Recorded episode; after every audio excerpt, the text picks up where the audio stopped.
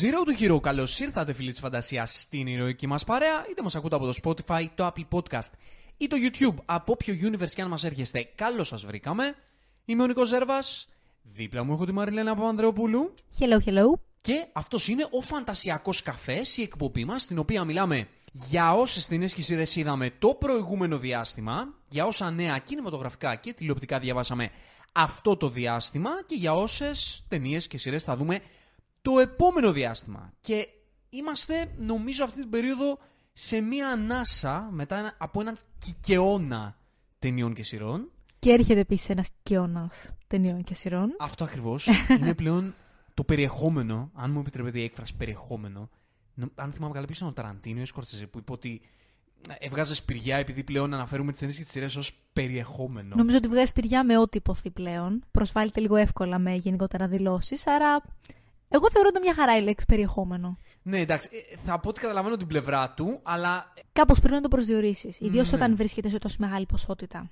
αυτό ακριβώς και είχαμε τόσες πολλές τώρα το τελευταίο διάστημα. Δυστυχώς και εμείς δεν τα είδαμε όλα, αλλά και πάλι αυτά που είδαμε είναι- είναι πολλά. Είναι αρκετά, είναι αρκετά. Οπότε, ναι. οπότε έχουμε μπόλικα πράγματα να πούμε. Το μεγαλύτερο project θα είναι το μελλοντικό. Σε ένα μήνα περίπου από τώρα. Πόσα θα έχουμε καταφέρει να δούμε. Ναι, γενικά θέλουμε να κάνουμε φαντασιακό καφέ λίγο πιο συχνά, γιατί είναι η Ναι. ευκαιρία μας να μιλάμε για όλα αυτά τα πράγματα που δεν μπορούμε να κάνουμε ξεχωριστή εκπομπή για το καθένα. Και μπορούμε να κάνουμε αυτή τη- έτσι τη γενική συζήτηση για όλα όσα είδαμε, για όλα όσα θα δούμε, για όλα όσα διαβάσαμε. Όσα ακούγονται Γενικά γενικότερα. Να πιάσουμε λίγο την επικαιρότητα, το τι υπάρχει εκεί έξω αυτή τη, την εποχή και το τι μας έρχεται, έτσι ώστε να τα βα- κάνουμε όλα μια σούμα και να κάνουμε μια συζήτηση και για αυτούς που αναζητούν μια ταινία ή μια σειρά για να δουν, που θέλουν μια άποψη για αυτά που παίζονται τώρα και ένα σχολιασμό για το πώς κινείται ο κινηματογράφος και η τηλεόραση στις ημέρες μας. Οπότε να μπούμε στην πρώτη κατηγορία, στην πρώτη ενότητα μάλλον της εκπομπής που είναι οι ταινίες και οι σειρές Πού είδαμε; που είδαμε. Showtime. Showtime λοιπόν, και από πού να το πιάσουμε, αυτή την περίοδο έχει πολύ πράγμα στις αίθουσες. Έχει αρκετά πραγματάκια. Ε, είμαστε στην περίοδο μετά Guardians of the Galaxy.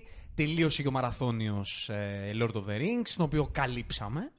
Και αυτή την περίοδο έχει πολλά πράγματα να δείτε. Έχει, παίζει αυτή τη στιγμή στι αίθουσες το, το Fast X, η δέκατη ταινία Fast and Furious. Έχουμε το Hypnotic του Robert Rodriguez με το Ben Affleck.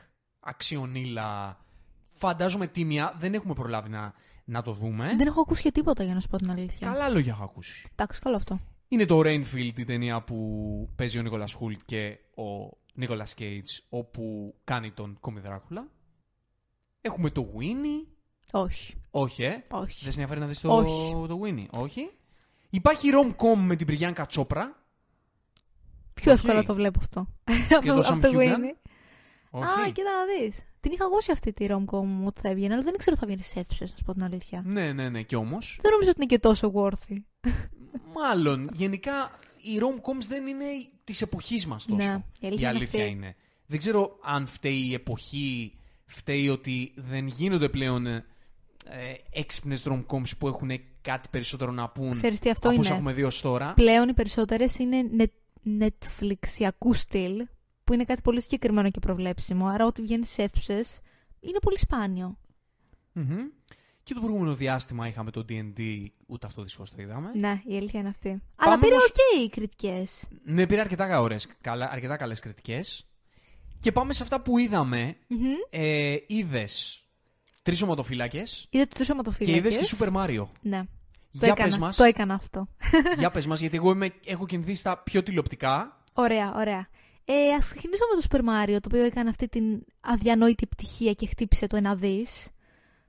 Κοίτα να δεις, εγώ πέρασα πάρα πολύ καλά. Μου φάνηκε αξιαγάπητη, μου φάνηκε γρήγορη, πέρασε πολύ ευχάριστα η ώρα. Κινούνταν γενικότερα αρκετά στο πλαίσιο και σε άποψη πλοκής και σε άποψη ε, σχεδιαστικού, δηλαδή σε animation, όπως είναι το game. Ε, εντάξει, θεωρώ ότι οι, οι ηθοποιοί που είχαν επιλεχθεί ήταν ε, εξαιρετικές επιλογές. Καλώς. Αλίμονο αν δεν θα το ανέφερες. Κοίτα να δεις.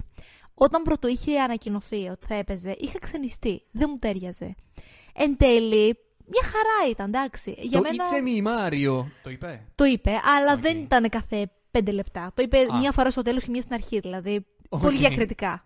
Ε, Αλλά ειδικά ο Jack Black και η Άνια ήταν εξαιρετικοί. Εξαιρετικοί. Ήταν φτιαγμένοι και οι δυο τους για αυτούς τους ρόλους. Θα λέγει δηλαδή ότι δεν είναι πολύ παιδικό. Όχι, μωρέ, μια χαρά Πιάνει είναι. και την νοσταλγία έτσι της γενιάς δικής μου με Nintendo και Game Boy. Κοίτα, εμένα μου θύμισε πολύ το game, να σου πω την αλήθεια. Δηλαδή, η δράση ήταν φτιαγμένη ακριβώς έτσι όπως είναι το game.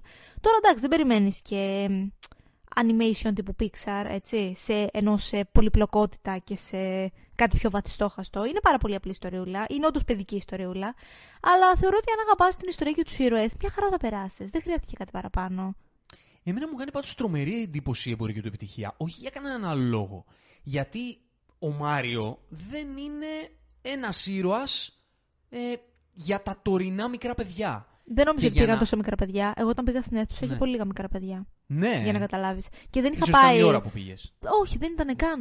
Ήταν, ξέρω εγώ, νωρίς. Δηλαδή ήταν ώρα που κανονικά θα έπρεπε να πάνε παιδάκια. Νωρίς απόγευμα είχα πάει.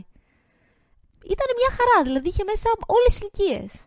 Κοίτα, για να φτάσεις στο billion, σίγουρα θα πήγανε και πιτσιρικάδες. Ναι, ναι, ναι, ναι. ναι. Εντάξει, θα μου πεις τώρα τα μικρά παιδιά δεν θέλουν και, και πολλά πολλά. Ξέρεις τι, Δηλαδή, νομίζω- άμα δουν λίγο την αφίσα, λίγο τους χτυπήσεις το μάτι. Νομίζω τα πιάνει όλα ναι, ο είναι και Μάριο. ότι θα τους πάνε και οι γονείς τους. Ναι, ισχύει. Οι γονείς οι οποίοι γνωρίζουν τον Μάριο. Α, αυτό πήγα να σου πω Ναι, τώρα. θα πάνε και τα παιδιά, Μμμ. έλα να δεις ο Μάριο είναι ωραίο. Ακριβώς, ακριβώς. Οπότε κάπως έτσι κατάφερε να κρατήσει ισορροπίες. Θεωρώ η ότι ήταν ταινία. τιμιότατο για αυτό που είχε να κάνει και χάρηκα πάρα πολύ που πήγε τόσο καλά γιατί, γιατί όχι. Ιδίω, έχω μια ιδιαίτερη αγάπη για τα animation και θεωρώ ότι υπάρχει τόσο πολύ μεγάλο περιθώριο για δημιουργικότητα ε, σε αυτό το είδος και χαίρομαι πολύ όταν βλέπω κάτι που είναι όντως αξιόλογο και πάει καλά. Τρεις ομαδοφυλάκε. Τρεις οματοφύλακε. Ε, κοίτα, πήγα και τους είδα με μεγάλη ανυπομονησία γιατί μου άρεσε πάρα πολύ και το γεγονός ότι είναι στην original γλώσσα, είναι στα γαλλικά. Έχει τρομερό cast και μου άρεσε πολύ το γεγονός ότι είχε μια λίγο πιο ρεαλιστική και ομή ε, μεταφορά της ιστορίας. Δηλαδή, σου θύμισε όντως. Σου θύμισε. Σε έκανε, φαντάζομαι, να, να σκεφτείς πώ θα είναι όντως η Γαλλία εκείνης της εποχής. Και ξέρεις κάτι λίγο πιο, πιο βίαιο, πιο βρώμικο, πιο. Σου έβγαλε πιο πολύ την αίσθηση του ότι δεν πρόκειται για μια ονειρική εποχή στην οποία διαδραματίζονται τα γεγονότα. Μου άρεσε πάρα πολύ. Μου αρέσει πάρα πολύ επίσης το κόνσεπτ του ότι θα είναι μια τριλογία ε, και στην ουσία οι ιστορίες είναι απανωτές. Δηλαδή έχουν γυριστεί και οι τρεις. Τώρα η δεύτερη θα αφορά την α, ηρωίδα της Eva Green και θα βγει σε τρεις-τέσσερις μήνες, πάρα πολύ σύντομα. Εμένα μου άρεσε πάρα πολύ. Θεωρώ ότι τη μετέφερε την ιστορία πάρα πολύ ωραία. Η σκηνοθεσία ήταν πολύ ωραία, έτσι σκοτεινή. ίσως λίγο υπερβολικά σκοτεινή σε μερικές στιγμές, θα πω. Δηλαδή εκεί μερικά σκοτεινά πλάνα που ήταν υποτίθεται βράδυ, ε, ζοριζόμουν και φόρησα και γυαλιά. Κατά τα άλλα όμως μου άρεσε πάρα πολύ. Θεωρώ ότι για κάποιον που θέλει κάτι εποχής που να είναι κιόλας από βιβλίο είναι ό,τι πρέπει. Οπότε λες ε, τίμια κινηματογραφική επιλογή; Ναι, ναι, ναι, αναφίβολα. Ε, τώρα δεν παίζετε βέβαια σε αίθουσες τώρα που γράφουμε εμείς την εκπομπή. Δεν ξέρω γενικά Αλλά αν πήγε μπορεί καλά. Κάπου να την στις προλάβετε, αίθουσες. γιατί όπως είπα, θα βγει και το δεύτερο μέρος. Ναι, Ούτε ναι, και ναι, εγώ ναι. άκουσα νούμερα. Εντάξει, δεν είναι το big blockbuster. Όχι, όχι, δεν είναι. μπορεί να Δεν χτύψει είναι, πολύ δεν είναι. μεγάλα νούμερα. Όχι. Παρότι ήταν καλή παραγωγή, νομίζω. Ήταν πολύ καλή παραγωγή. Και Ναι. κοστούμια και σκηνικά τα πάντα. Ήταν πολύ ωραία παραγωγή. Μμμ. Να πω ότι από τις ταινίες που παίζονταν το προηγούμενο διάστημα στι αίθουσε που στεναχωριέμαι περισσότερο από όλες που δεν είδα είναι το Boys Afraid του Ari Aster. Ναι, ρε γαμώτο. Το οποίο δεν παίχτηκε και πολύ στις αίθουσες και δεν πήγε και πάρα πολύ καλά εις πρακτικά. Νομίζω ότι δυστυχώς είναι ψηλοαναμενόμενο. Ξέρεις τι, άκουσα πάντως να ξέρεις και λίγο ε, διχασμένες κριτικές. Για μένα Δηλαδή, αυτό είναι πολύ cool. Όταν είναι διχασμένε κριτικές. Σίγουρα, αλλά θέλω να σου Ναι. πω ότι συνήθως αυτό στην Ελλάδα ειδικά δεν είναι καλό. Για, ενώ δε, δε- δεν είναι καλός ιονό για το εισπρακτικό μέλλον μιας παραγωγής. Κοίτα τώρα, η υπαρξια... τα υπαρξιακά δράματα, thriller τέτοιου τύπου, ε, δεν είναι ότι έχουν και μεγάλη επιτυχία γενικά Ναι. εμπορικά. Ναι, η αλήθεια είναι πόσο αυτή. μάλλον στην Ελλάδα. Ναι, ναι, ναι. Ε, ε, ο Άρη Άστερ είχε κάνει δύο προηγούμενες ταινίες thriller με την πιο κλασική έννοια του thriller και κάνει τεράστια επιτυχία με αυτές τις δύο ταινίες. Το The Witch το πρώτο με την Άνια Taylor Joy στα 16 της τότε και μετά το Hereditary που είναι από τα καλύτερα, από τα πιο έντονα, δεν μπορώ να χρησιμοποιήσω άλλη λέξη, thriller της δεκαετίας. Είχε κάνει τεράστια επιτυχία, είχε κάνει πολύ μεγάλο μπάζ το, το Hereditary. Και μετά το πήγε πολύ διαφορετικά. Ναι. Χωρίς να έχω δει την ταινία, αλλά καταλαβαίνοντας το κόνσεπτ της. Το πήγε στο πολύ πιο υπαρξιακό και χώρο με πολύ διαφορετικό τρόπο. Πρέπει να έχει πολύ σουρεαλιστικό Ναι. κομμάτι μέσα. Ναι. Ε, σίγουρα θα το δούμε κάποια στιγμή. Εννοείται, Δυστυχώς το χάσαμε από εννοείται. τις αίθουσες, αλλά στην πρώτη ευκαιρία θα το δούμε και σε μια επόμενη εκπομπή θα μιλήσουμε γι' αυτό. Εννοείται, Εντάξει, ο Joaquin Phoenix έκανε λίγο, το διάβασα κι αλλού και είναι αλήθεια, ότι κάνει λίγο τη μανιέρα του. Μμ. Αυτό έτσι το, το χαμένο στο, στο Το διάστημα. κάπως διαταραγμένο, Το ας πούμε. εγκεφαλικό, ναι, το λίγο διαταραγμένο ψυχικά. Ε, το που για μένα είναι οκ. Να σου πω κάτι, αν, αν το κάνει καλά, εμένα δεν με πειράζει αυτό. Δεν θα, δεν, δεν θα έλεγα ότι η μανιέρα είναι αναγκαστικά κάτι κακό. Με μανιέρα ε, τρέχει τις ταινίες του, τη μισή του καριέρα ο Πατσίνο και ο Ντενίρο. Οπότε, Σωστά. οκ. Πολύ σωστά. Ε, δεν το θεωρώ απαραίτητα κακό. Επαναλαμβανόμενο μπορεί. Αλλά έχω πολύ μεγάλη περιέργεια γιατί γουστάρω πάρα πολύ τον, τον Άρη Άστερ σαν, σαν δημιουργό. Ε, οπότε στην πρώτη ευκαιρία, όταν θα το δούμε, θα πούμε περισσότερα. Εννοείται, Αλλά βέβαια. ε, εγώ χωρίς να το έχω δει, θα το πρότεινα σε κάποιον ε, να το δει. Δηλαδή, είναι μια από αυτές τις ταινίες που Είναι εμπειρία. φαντάζομαι ότι ξεφευγουν Μμμ. από αυτά που βλέπουμε συνήθως. Οπότε. Ε, Ανοίγει το μάτι σου σίγουρα. ναι. Μμμ. Και πάμε λίγο στα πιο ε, τηλεοπτικά, γιατί εκεί κι αν έχουμε πάρα πολύ πράγματα. Εκεί έχουμε πάντα. Πόσο μάλλον όταν υπάρχουν και πράγματα λίγο πιο έτσι popular. Ναι, αλλά πριν από αυτό, να σας θυμίσουμε ότι αν θέλετε να μας ακολουθήσετε και να μας στηρίξετε, μπορείτε να το κάνετε με ένα subscribe, μια- μια εγγραφή στο κανάλι μας στο YouTube. Μπορείτε να το κάνετε, αν μας ακούτε από το Spotify, με ένα follow στο Spotify. Και αν θέλετε να μας στηρίξετε και λίγο περισσότερο, μπορείτε να το κάνετε με ένα like. Ένα απλό κλικ στο like στο βίντεο που βλέπετε στο YouTube ή με ένα rating, αν σας αρέσουμε, καλό στο Spotify. Και βέβαια περιμένουμε τα δικά σας σχόλια για όλα αυτά που συζητάμε εδώ. Θέλουμε να τα λέμε και μαζί. Και για να πάμε στα τηλεοπτικά, αυτή τη στιγμή παίζονται κάποιες σειρές σπουδαίες ή μια σπουδαία σειρά, με όλη τη σημασία της έννοιας, είναι το Ted Lasso. Μια πολύ αγαπημένη σειρά. Δεν έχω λόγια να την περιγράψω σε κάποιον για να τη δει. Το Ted Lasso είναι μια ε, σειρά που αφορά, βρίσκεται στην τρίτη σεζόν του αυτή τη στιγμη Είναι μια ε, σειρά που αφορά έναν Αμερικανό προπονητή ε, του NFL, του, του Αμερικάνικου ποδοσφαίρου, που έρχεται να προπονήσει μια αγγλική ομάδα ποδοσφαίρου, άλλο άθλημα δηλαδή. Είναι μια σειρά ό,τι πιο heartwarming έχει υπάρξει ποτέ ίσως στην τηλεόραση. Είναι μια σειρά που σου ανοίγει την καρδιά. Ακούω πολλές φορές για κάποια επεισόδια κάποιους να, να θεωρούν ότι είναι λίγο επιτιδευμένα καλοπροαίρετοι. Μα αυτό είναι το, το νόημα της Αυτό είναι το σειράς. ζητούμενο. Δεν περιμένεις ούτε μεγάλα Ναι. δράματα, ούτε τρομερά twists στην προσωπικότητα των ανθρώπων. Είναι για να τη βάλεις μέσα στην καρδιά σου. Και η τρίτη σεζόν συνεχίζει πραγματικά ε, με πολύ έντονο αυτό το, το χαρακτηριστικό. Για μένα έχει καταπληκτικό σενάριο επειδή πρώτα απ' όλα με αυτό το ύφος που έχει καταφέρνει να δίνει πράγματα στους ήρωες, να συνεχίζει να τους δίνει πράγματα. Και να περνάει απίστευτα μηνύματα. Απίστευτα μηνύματα. Είναι τρομερό πώς μέσα από λίγες ατάκες ή από λίγα γεγονότα που συμβαίνουν σε κάθε επεισόδιο, ε, σου περνάει τρομερά μηνύματα και αξίες. Ναι, και πραγματικά έχει σχέδιο για τους ήρωες. Σωστά. Δηλαδή Σωστά. δεν, δεν είναι απλά όμορφοι και γλυκούλιδες και απλά είναι σε μια γωνία και είναι όμορφοι και γλυκούλιδες. Έχει πραγματικά ουσία η διαδρομή τους μέσα σε αυτή τη σειρά. Αν θα μπορούσα να πω κάτι αρνητικό για το Ted Lasso, είναι ότι επειδή έχει πολλούς ήρωες, έχει πολλές θεματικές που τρέχουν ταυτόχρονα. Σε ανα- χάνει όμως αυτό, ενώ εμένα δεν, δεν το βρίσκω χαοτικό. Δεν είναι ότι πολλές φορές με μπερδεύομαι ή κουράζομαι από τις πολλέ υποπολογέ ή κάτι τέτοιο. Εγώ συμφωνώ μαζί σου. Θα μπορούσα να καταλάβω όμως την ένσταση κάποιου άλλου Μμ. ε, που μπορεί Να η- τον ξενερώσει αυτό. να τον ξενερώσει ότι ίσως παραείναι φορτωμένη σε, σε μηνύματα που προσπαθεί να περάσει Ναι, και σε οκ. καταστάσεις. Καταλαβαίνω, καταλαβαίνω τι εννοείς. Αλλά αυτό που, που πραγματεύεται στην ουσία η σειρά, ότι ε, ξέρω εγώ, δώσε θετική ενέργεια. Δώσε θετική ενέργεια, γιατί άμα δώσεις θετική ενέργεια θα πάρεις θετική ενέργεια. Και όλοι έχουμε τα σκοτάδια μας και τα προβλήματά μας και τα διάφορά μας. Αλλά δώσε θετική ενέργεια, γιατί η θετική ενέργεια σε αυτή τη ζωή είναι κά- κάτι πάρα πολύ σπουδαίο. Αυτό είναι το, το συνολικό μήνυμα της της σειράς.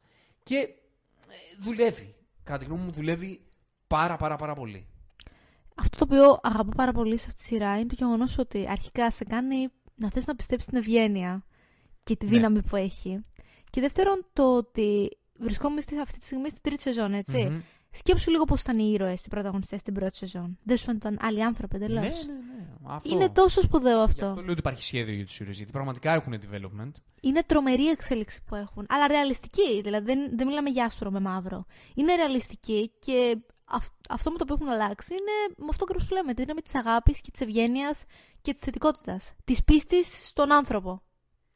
Και ξέρεις τι, είναι αυτό με αυτή τη σειρά που δεν θες να σκατώσουν τα πράγματα. Ναι, Θες ναι, να ναι, είναι ναι, καλά ναι. τα πράγματα. Σε κάθε επεισόδιο. Ναι, ας, ναι. ας μην υπάρχει τίποτα αρνητικό. Γιατί ο εντός πολλών εισαγωγικών βίλαν που υπάρχει στη σειρά, στα περισσότερα επεισόδια δεν εμφανίζεται καν. Ναι, ισχύει αυτό. Έχεις δίκιο. Τους αφήνει απλά Έχεις να, δίκιο. να περνάνε ωραία. Ξέρεις τι. Είναι μια σειρά που δεν έχει πολλά μπλεξίματα, δεν έχει αυτό πολλά twists. Είναι κάτι για να σου, για να σου χαϊδέψει την καρδιά. Τα αρνητικά όμως που εμφανίζονται σαν στοιχεία στο σενάριο είναι πράγματα εσωτερικά που έχουν κυρίως ο καθένας μέσα του. Το οποίο θεωρώ είναι ένα τόσο χειρό μήνυμα για τη ζωή που ζούμε. Ναι, και ο ίδιος ο Τζέσον Σουντέκη το είχε πει, ε, το είχε πει πολλές φορές ότι είναι μια, ε, μια ιστορία για τα θέματα ψυχικής υγείας. Ναι, πολύ σωστά. Δηλαδή, πολύ σωστά. Έχεις δίκιο. μπορεί να, να μην πλασάρεται με δραματικό τρόπο και να μην το αντιλαμβάνεσαι με, με την πρώτη επαφή ότι μιλάει για κάτι τόσο σημαντικό, αλλά γι' αυτό μιλάει. Και τα θίγει, οντ, θίγει όντως πάρα πολύ κρίσιμα ζητήματα όσον αφορά την, την ψυχολογία του ανθρώπου, την ταυτότητά του, το φίλο του, τα πάντα. Δηλαδή τα θέτει όλα στο τραπέζι και στα, σου ανοίγει όλα τα χαρτιά. Δείτε τετλάσο. Δείτε τετλάσο. Δείτε τετλάσο, θα πω εγώ. Μήπως έχεις να πεις να δει ο κόσμος τεντλάσου. να δει ο κόσμος τετλάσο έχω να καταθέσω και ελάτε μετά να μας πείτε ε, ε, την ένστασή σας αν υπάρχει. Δεν θα υπάρχει.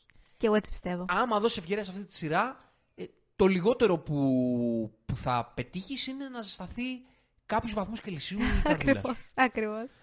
Και η δεύτερη σπουδαία σειρά που παίζεται αυτή τη στιγμή, πριν πάμε στις πιο φρέσκες, είναι το Succession. Δίνω όλα τα φώτα πάνω σου να Ε, μιλήσεις. δεν θα το αναλύσω πολύ, γιατί χωράει πολύ μεγάλη κουβέντα το Succession και σίγουρα κάτι θα κάνω όταν τελειώσει η σεζόν, που στην ουσία είναι η τέταρτη και τελευταία. Τελευταία. Ε, ξέρεις, δεν χρησιμοποιώ ποτέ τις λέξεις καλή, κακή σειρά. Δεν μπορώ να μην δεν πω ότι η συγκεκριμένη σειρά είναι μία από τις καλύτερες της δεκαετίας. Δεν Και- μπορείς να βρεις κάποιο, κάποιο σφάλμα. Θα μπορούσα να βρω. Δεν είναι και το θέμα. Δεν είναι και το θέμα. Ε, το θέμα είναι ότι είναι μία σειρά που έχει ένα χαρακτηριστικό, πρώτα απ' όλα, πριν από το ότι είναι φαν με τον τρόπο της, ότι έχει την αγωνία, έχει την ίντρικα, το σημαντικότερο κομμάτι που δεν βλέπεις εκεί έξω και φέρνεις στο τραπέζι αυτή η σειρά, είναι ότι όλοι οι ήρωες, όλοι οι ήρωες, και όταν λέω όλοι, όλοι οι ήρωες, δεν είναι ούτε συμπαθείς, ούτε αντιπαθείς. Και ταυτόχρονα είναι πολύ συμπαθείς και είναι πολύ αντιπαθείς. Δεν ξέρεις τι να αισθανθείς για αυτούς τους ανθρώπους. Και αν σε κάποια φάση αρχίσει να αισθάνεσαι κάτι, θα ξαναγυρίσει ανάποδα. Και θα πεις, α, αυτός έχει δίκιο. Αλλά δεν έχει δίκιο. Αλλά μήπως τελικά θέλω να δικαιωθεί τελικά εκείνος. Όχι, να φάει κατά. ε, επόμενο επεισόδιο. Μ, κοίτα να δεις αυτός κρίμα ρε γαμώτο, τι τραβάει και βλέπεις το backstory του και από πού έρχεται και τι αισθάνεται και λες τον, τον νιώθω. Και μετά, τι, τι μάλακας είναι αυτός. Και, και αυτό το πράγμα είναι ένας κύκλος που γυρίζει συνεχώς, συνεχώς, συνεχώς και δεν ξέρεις τι να αισθανθείς στο τέλος της ημέρας. Κάτι το οποίο είναι πολύ δύσκολο να πετύχει κάποιος και να σε κρατάει invested όμως στους ήρωες. Είσαι Να μην σε πολύ κουράζει invested. δηλαδή. Είσαι πολύ invested χωρίς να ξέρεις αν τους μισείς όλους, αν θες όλοι να φάνε κατά ή αν θες με κάποιο τρόπο όλοι να πάρουν αυτό που, που ζητάνε στο τέλος. Ε, είναι μια σειρά, για όσους δεν ξέρετε το story, για, να- για να μιλήσουμε μες στις άκρες για το story, ότι είναι μια οικογένεια ο- η οποία κατέχει τον μεγαλύτερο όμιλο media στον πλανήτη. Ο, ο μπροστάρης της οικογένειας είναι ένας, ο πατέρας, ο οποίος είναι σε μεγάλη ηλικία. Και μετά είναι οι- τα τέσσερα παιδιά του, τα οποία παλεύουν για την διαδοχή του. Αυτό που λέει και η λέξη succession. Και όλη η ιστορία είναι ποιος θα διαδεχθεί τον πατέρα στην ηγεσία της εταιρείας. Υπάρχει ένα επεισόδιο στην τελευταία σεζόν που προσπαθώ τώρα, ξέρεις, για να μην γίνει spoiler, αν και γιατί είναι κάτι χοντρό που συμβαίνει, κάτι πολύ σημαντικό για τη σειρά, το οποίο, αν και αν φαντάζομαι κάπου θα το έχει πάρει τα αυτή σας, προφανώς δεν θα το αποκαλύψω. Το οποίο πραγματεύεται κάτι το οποίο ε, είναι πανανθρώπινο. Δηλαδή πέραν από όλα αυτά τις μικροπλοκές που υπάρχουν στη σειρά, η οποία έχει, η σειρά έχει να κάνει πάρα πολύ με το ε, κομμάτι, το, το επιχειρησιακό, το corporate, το νομικό, ε, στο πώς λειτουργεί μια εταιρεια και στο finance, στο, στο investment. Έχει να κάνει πολύ με αυτά τα πράγματα και κάπου μπορεί λίγο να χαθείς. Ναι. Παρότι βέβαια η θεματική του έχει να κάνει με τις σχέσεις της οικογένειας. Αυτή είναι η βασική θεματική του Succession. Αλλά το συμβάν που συμβαίνει σε εκείνο το επεισόδιο έχει να κάνει, είναι ένα συμβάν το οποίο βγάλει τα όλα τα άλλα, μπορεί να αφορά τον καθένα από εμάς. ετσι Ο τρόπος που κινηματογραφήθηκε, που συνοθετήθηκε, ο τρόπος που επιλέχθηκε να υποθεί αυτό το περιστατικό, προσωπικά είναι κάτι το οποίο δεν έχω ξαναδεί πουθενά. Είναι κάτι που είναι συγκλονιστικό με, μία, με έναν ρεαλισμό όπου είναι ε, σου κόβει την ανάσα, αφήνει άφωνο ο ρεαλισμός το πώς αυτή η κατάσταση μπορεί να τη βιώσει οποιοδήποτε από εμάς και το πώς στην περνάει ακριβώς με τον τρόπο που θα μπορούσε να τη βιώσει οποιοδήποτε από εμάς. Είναι συγκλονιστικό πέραν οτιδήποτε συμβαίνει στην πλοκή αυτής της σειράς ο τρόπος που το δράμα, για να, για να το θέσω έτσι για να το καταλάβετε, χωρίς να ε, χρησιμοποιώ υπονοούμενα και γρήφου, ο τρόπος με τον οποίο κινηματογραφείται το δράμα σε αυτή τη σειρά είναι συγκλονιστικό και έχει κάτι να πει, όχι για την πλοκή της συγκεκριμένης ιστορίας, έχει κάτι να πει για την τηλεόραση εν γέννη. Γι' αυτό και θεωρώ ότι είναι μία από τις καλύτερες σειρές της δεκαετίας είναι η καλύτερη σειρά για μένα της εποχής μας. Το Succession. Μεγάλη πρόταση να Θα πρέπει κάποιος να το δει. Μπορώ να καταλάβω πολύ κόσμο που θα βαρεθεί, που, που, που, που. Δεν θα είναι οι περισσότεροι, αλλά μπορώ να καταλάβω κάποιον που δεν είναι η φάση του αυτό το πραγμα Αλλά πραγματικά ε, σε δραματουργικό επίπεδο, γιατί και, και, σε, και αυτή η σειρά έχει να κάνει πάρα πολύ και με θέματα ψυχικής υγείας, ε, έχει να καταθέσει πράγματα που πραγματικά είναι case study το πώς θα, πώς θα πραγματεύεται. Αυτά για το Succession. Το παρακολουθώ με αμύωτο ενδιαφέρον. Είναι τελευταία σεζόν. Θα γίνει χαμός και σίγουρα θα, από την πλευρά μας θα κάνουμε κάποια στιγμή μια εκπομπή για το Succession. Επόμενο. Να πούμε για το Σάιλο που είναι φρέσκο. Α πούμε, ναι, ναι. Πώς σου φάνηκε. Αυτή τη στιγμή που γράφει την εκπομπή έχουν, ε, έχουν βγει τρία επεισόδια. Τρία επεισόδια.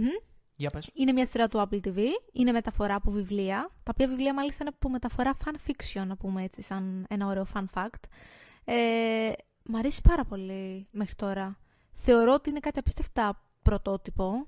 Ε, κοίτα, είναι αυτό το μεταποκαλύπτικ, όπου πριν περίπου μια δεκαετία, αν θυμάσαι, ήταν πάρα πολύ στη μόδα. Δηλαδή σειρές τύπου... Όχι σειρές, σειρές ταινιών. Όπως ήταν το ο Λαβύρινθος, το Divergent, όλα, όλα αυτά. Απλά ήταν αυτά λίγο πιο teen. Το Snowpiercer. Το Snowpiercer, αυτό ήταν πιο ενήλικο, ας πούμε, λίγο στο στυλ του. Τα άλλα που σου λένε έτσι λίγο πιο, πιο χαλαρά, πιο εφηβικά. Ε, μου έβγαλε, ξέρεις, αυτή τη νοσταλγία, αλλά στο πάει στο πολύ πιο σοβαρό και φιλοσοφημένο κόνσεπτ.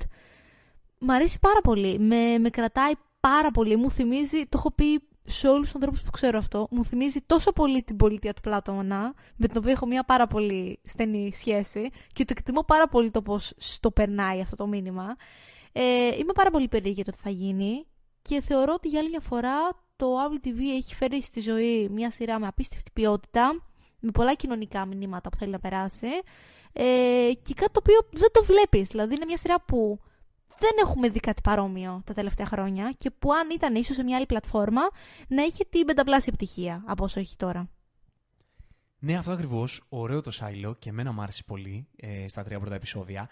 Είναι αυτό που λες, αυτό το με ε, post-apocalyptic ε, που ήταν της μόδας. Το story σε πολύ πολύ γενικές γραμμές είναι ότι κάποιοι άνθρωποι ζουν σε ένα, ε, σε ένα μέρος κάτω από τη γη το οποίο δεν ξέρουν ούτε πώς χτίστηκε, ούτε πώς βρέθηκαν εκεί, ούτε πώς ήταν η ζωή πριν ε, υπάρξει αυτό το μέρος και ε, τους λένε ότι έξω ό,τι συμβαίνει δεν μπορούν να επιβιώσουν στον έξω κόσμο, αλλά όποιος θέλει έχει το δικαίωμα να βγει. Και όποιος βγαίνει, πεθαίνει. Και προσπαθούν οι πρωταγωνιστές να ανακαλύψουν τι συμβαίνει και αν όντως τους λένε αλήθεια. Έτσι. Πολύ σωστά. Ε, έχει αγωνία, έχει μυστήριο, ωραία σκηνοθεσία, ωραία και παραγωγή. μια μαυρίλα.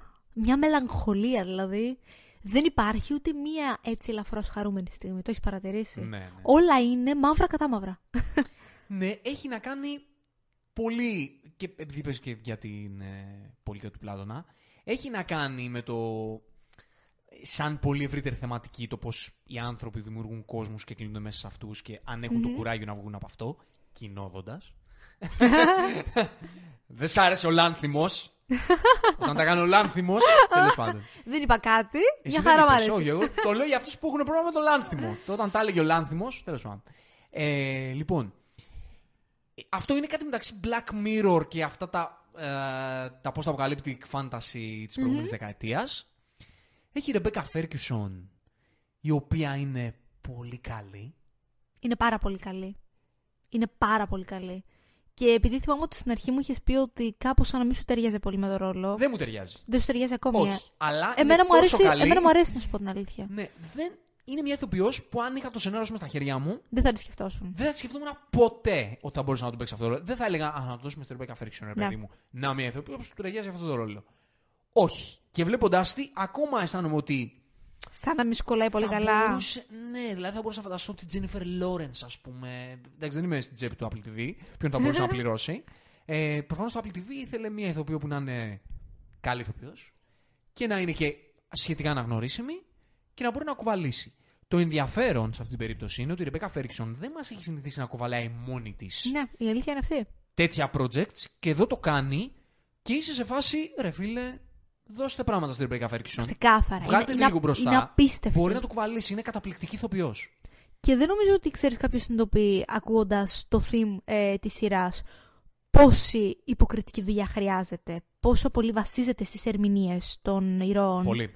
Μμμ. Δηλαδή, Συμφωνώ. αν δεν ήταν κάποιος από τους πρωταγωνιστές καλός, δεν θα, δεν θα βλεπόταν η σειρά. Βασίζεται πάρα πολύ στην ιδιοσυγκρασία τους και στην ψυχοσύνθεσή τους εκεί μέσα και πώς βιώνουν όλη την εμπειρία.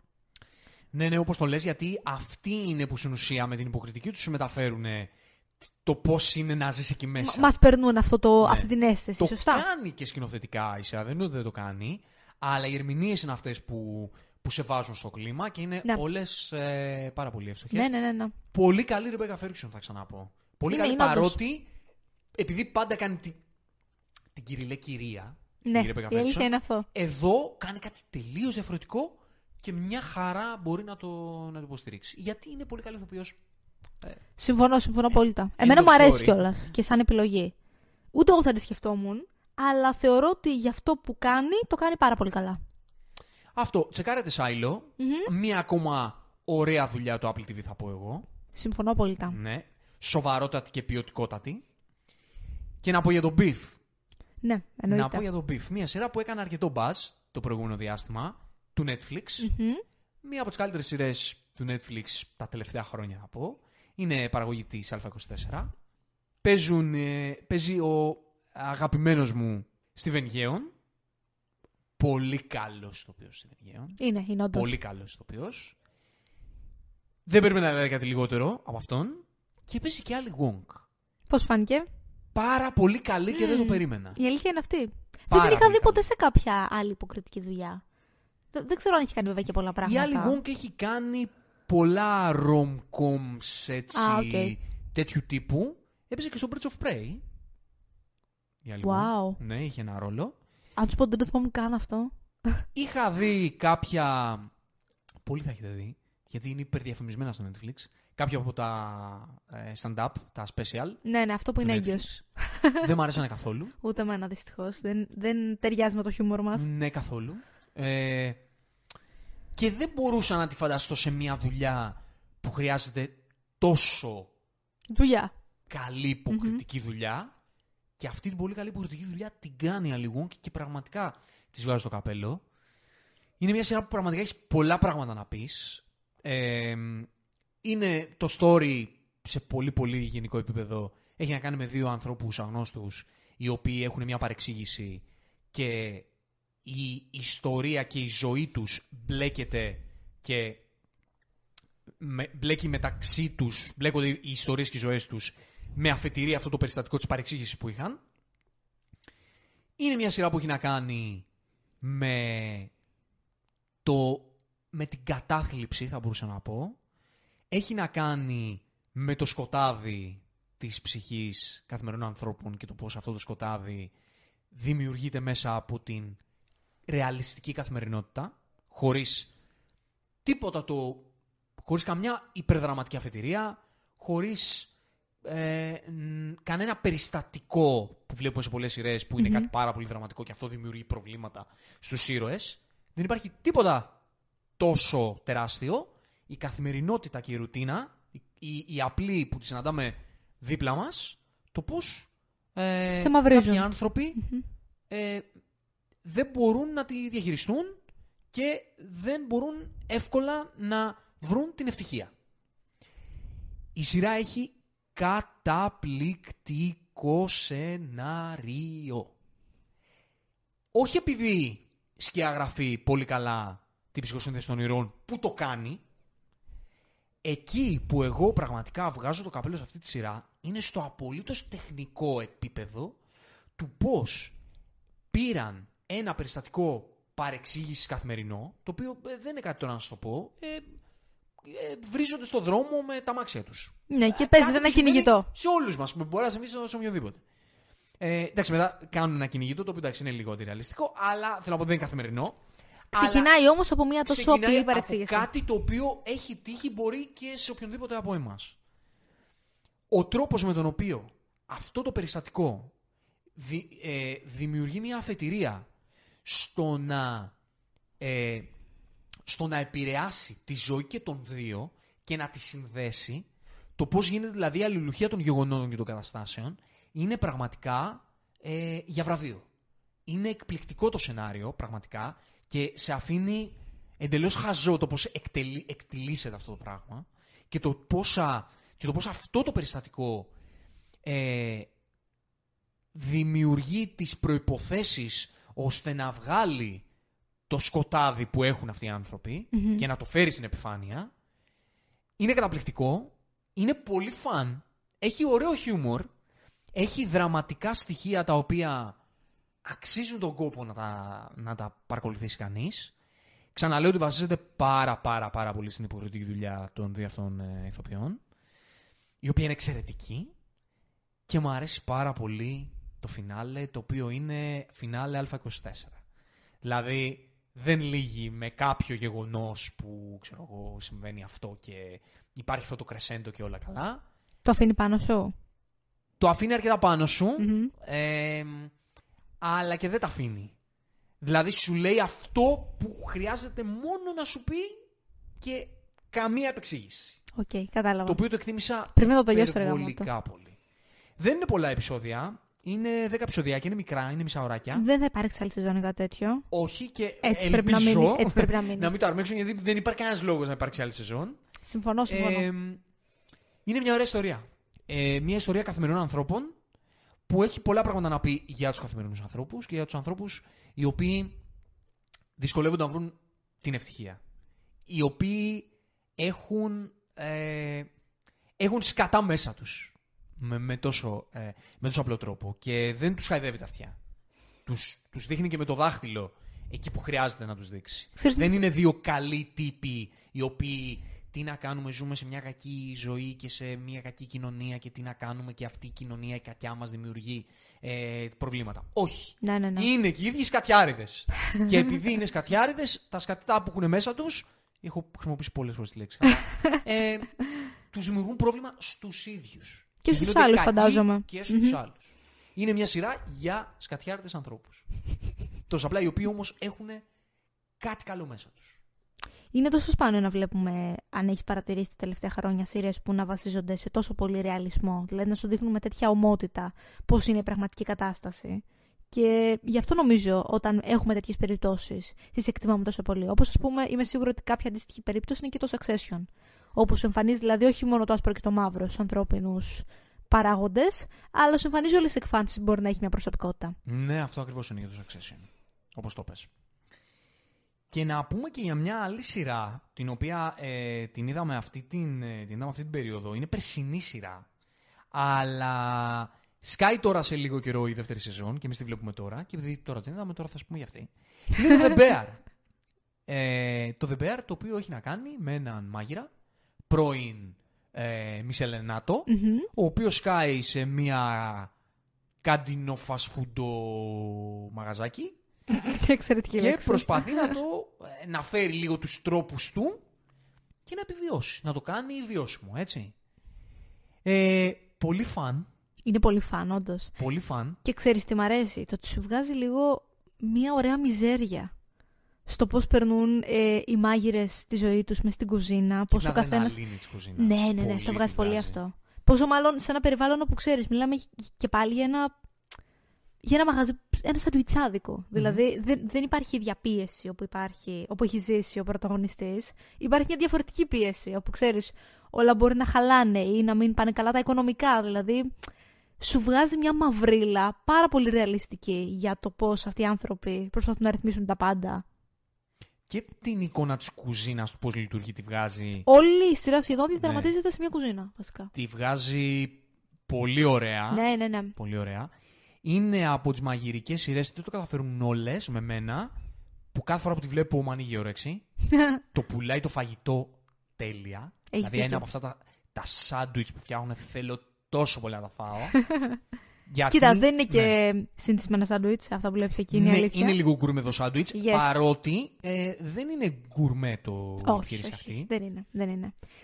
Γενικά είναι μια σειρά που, που αξίζει να τη δεις. Δεν είναι ότι πραγματεύεται κάτι το ιδιαίτερο. Δεν Όχι. είναι ότι το, στο story γίνονται πράγματα συγκλονιστικά. Ούτε σαν ζάνρ είναι κάτι πολύ ιδιαίτερο. Θέλω να πω, Όχι. δεν είναι ξεκαρδιστική, ούτε, ούτε είναι πολύ δραματική. Δηλαδή βλέπεις απλά γεγονότα, καταλαβαίνεις τι εννοώ. Ναι, ναι, ναι. Αλλά, δεν ξέρω, σε κρατάει με κάποιο Σε τρόπο. κρατάει, βγάζει τρομερά την ένταση. Ναι, ναι, ναι, έχεις δίκιο. Δηλαδή η έννοια ένταση και μεταξύ χαρακτήρων και μεταξύ καθημερινών καταστάσεων Μμμ. τη βγάζει πάρα πολύ καλά. Ναι, ξέρεις, βγαίνει κάποιος για τσιγάρο και χαλαρώνεις κι εσύ. ναι, ναι, ναι, ναι, εντελώς. Ωραίος Τζέρεμι Allen White, ναι, ναι, ναι. ε, ναι. πρωταγωνιστής. Η, ε, μία, ένας κλόνος του Άρον Τέιλορ Τζόνσον, Λίγο- όχι τόσο πετυχημένος. Ναι, ναι, ναι. ναι. Και σαν με, κάτι όλο, να, σαν κάτι με να όλο το διέφυγε. σεβασμό στον Τζέρεμι Allen White, ωραιότατος είναι. Πάρα πολύ Απλά καλός. εντάξει, ο Άρον Τέιλορ Τζόνσον είναι και top, ας πούμε. Οπότε ένας λιγότερο πετυχημένος κλόνος του Άρον Τέιλορ Τζόνσον και πάλι είναι ένας ωραίος άνθρωπος. Δηλαδή, εγώ θα μπορούσα. Δεν θα κάνω πρόβλημα να ήμουν. Ένας αποτυχημένος κλόνος του Άρον Τέιλορ Τζόνσον. Ε, ωραία σειρά. Βγαίνει και τώρα δεύτερη σεζόν Ναι. που θα παίζει ο Μπομπ Οντενκέρκ. Είμαι τρομερά περίεργος πώς αυτός ο ηθοποιός θα συνδεθεί με αυτή την ιστορία. Ε, είναι Disney Plus, Ναι, είναι του Hulu, αλλά πλέον η υπάρχει Disney στο Disney Plus. ε, υποδέχεται τις σειρές του Hulu. Θα τα πούμε μετά στα νέα Μμμ. ε, για, το, για το κόλπο που πλέον θα κάνει η Disney μπας και σωθεί. Ή, ε, το Disney Plus βασικά. Ε, μπας και σωθεί. Οπότε πραγματικά είναι μία από τις σειρούλες που προτείνουμε. Μμμ. Έτσι.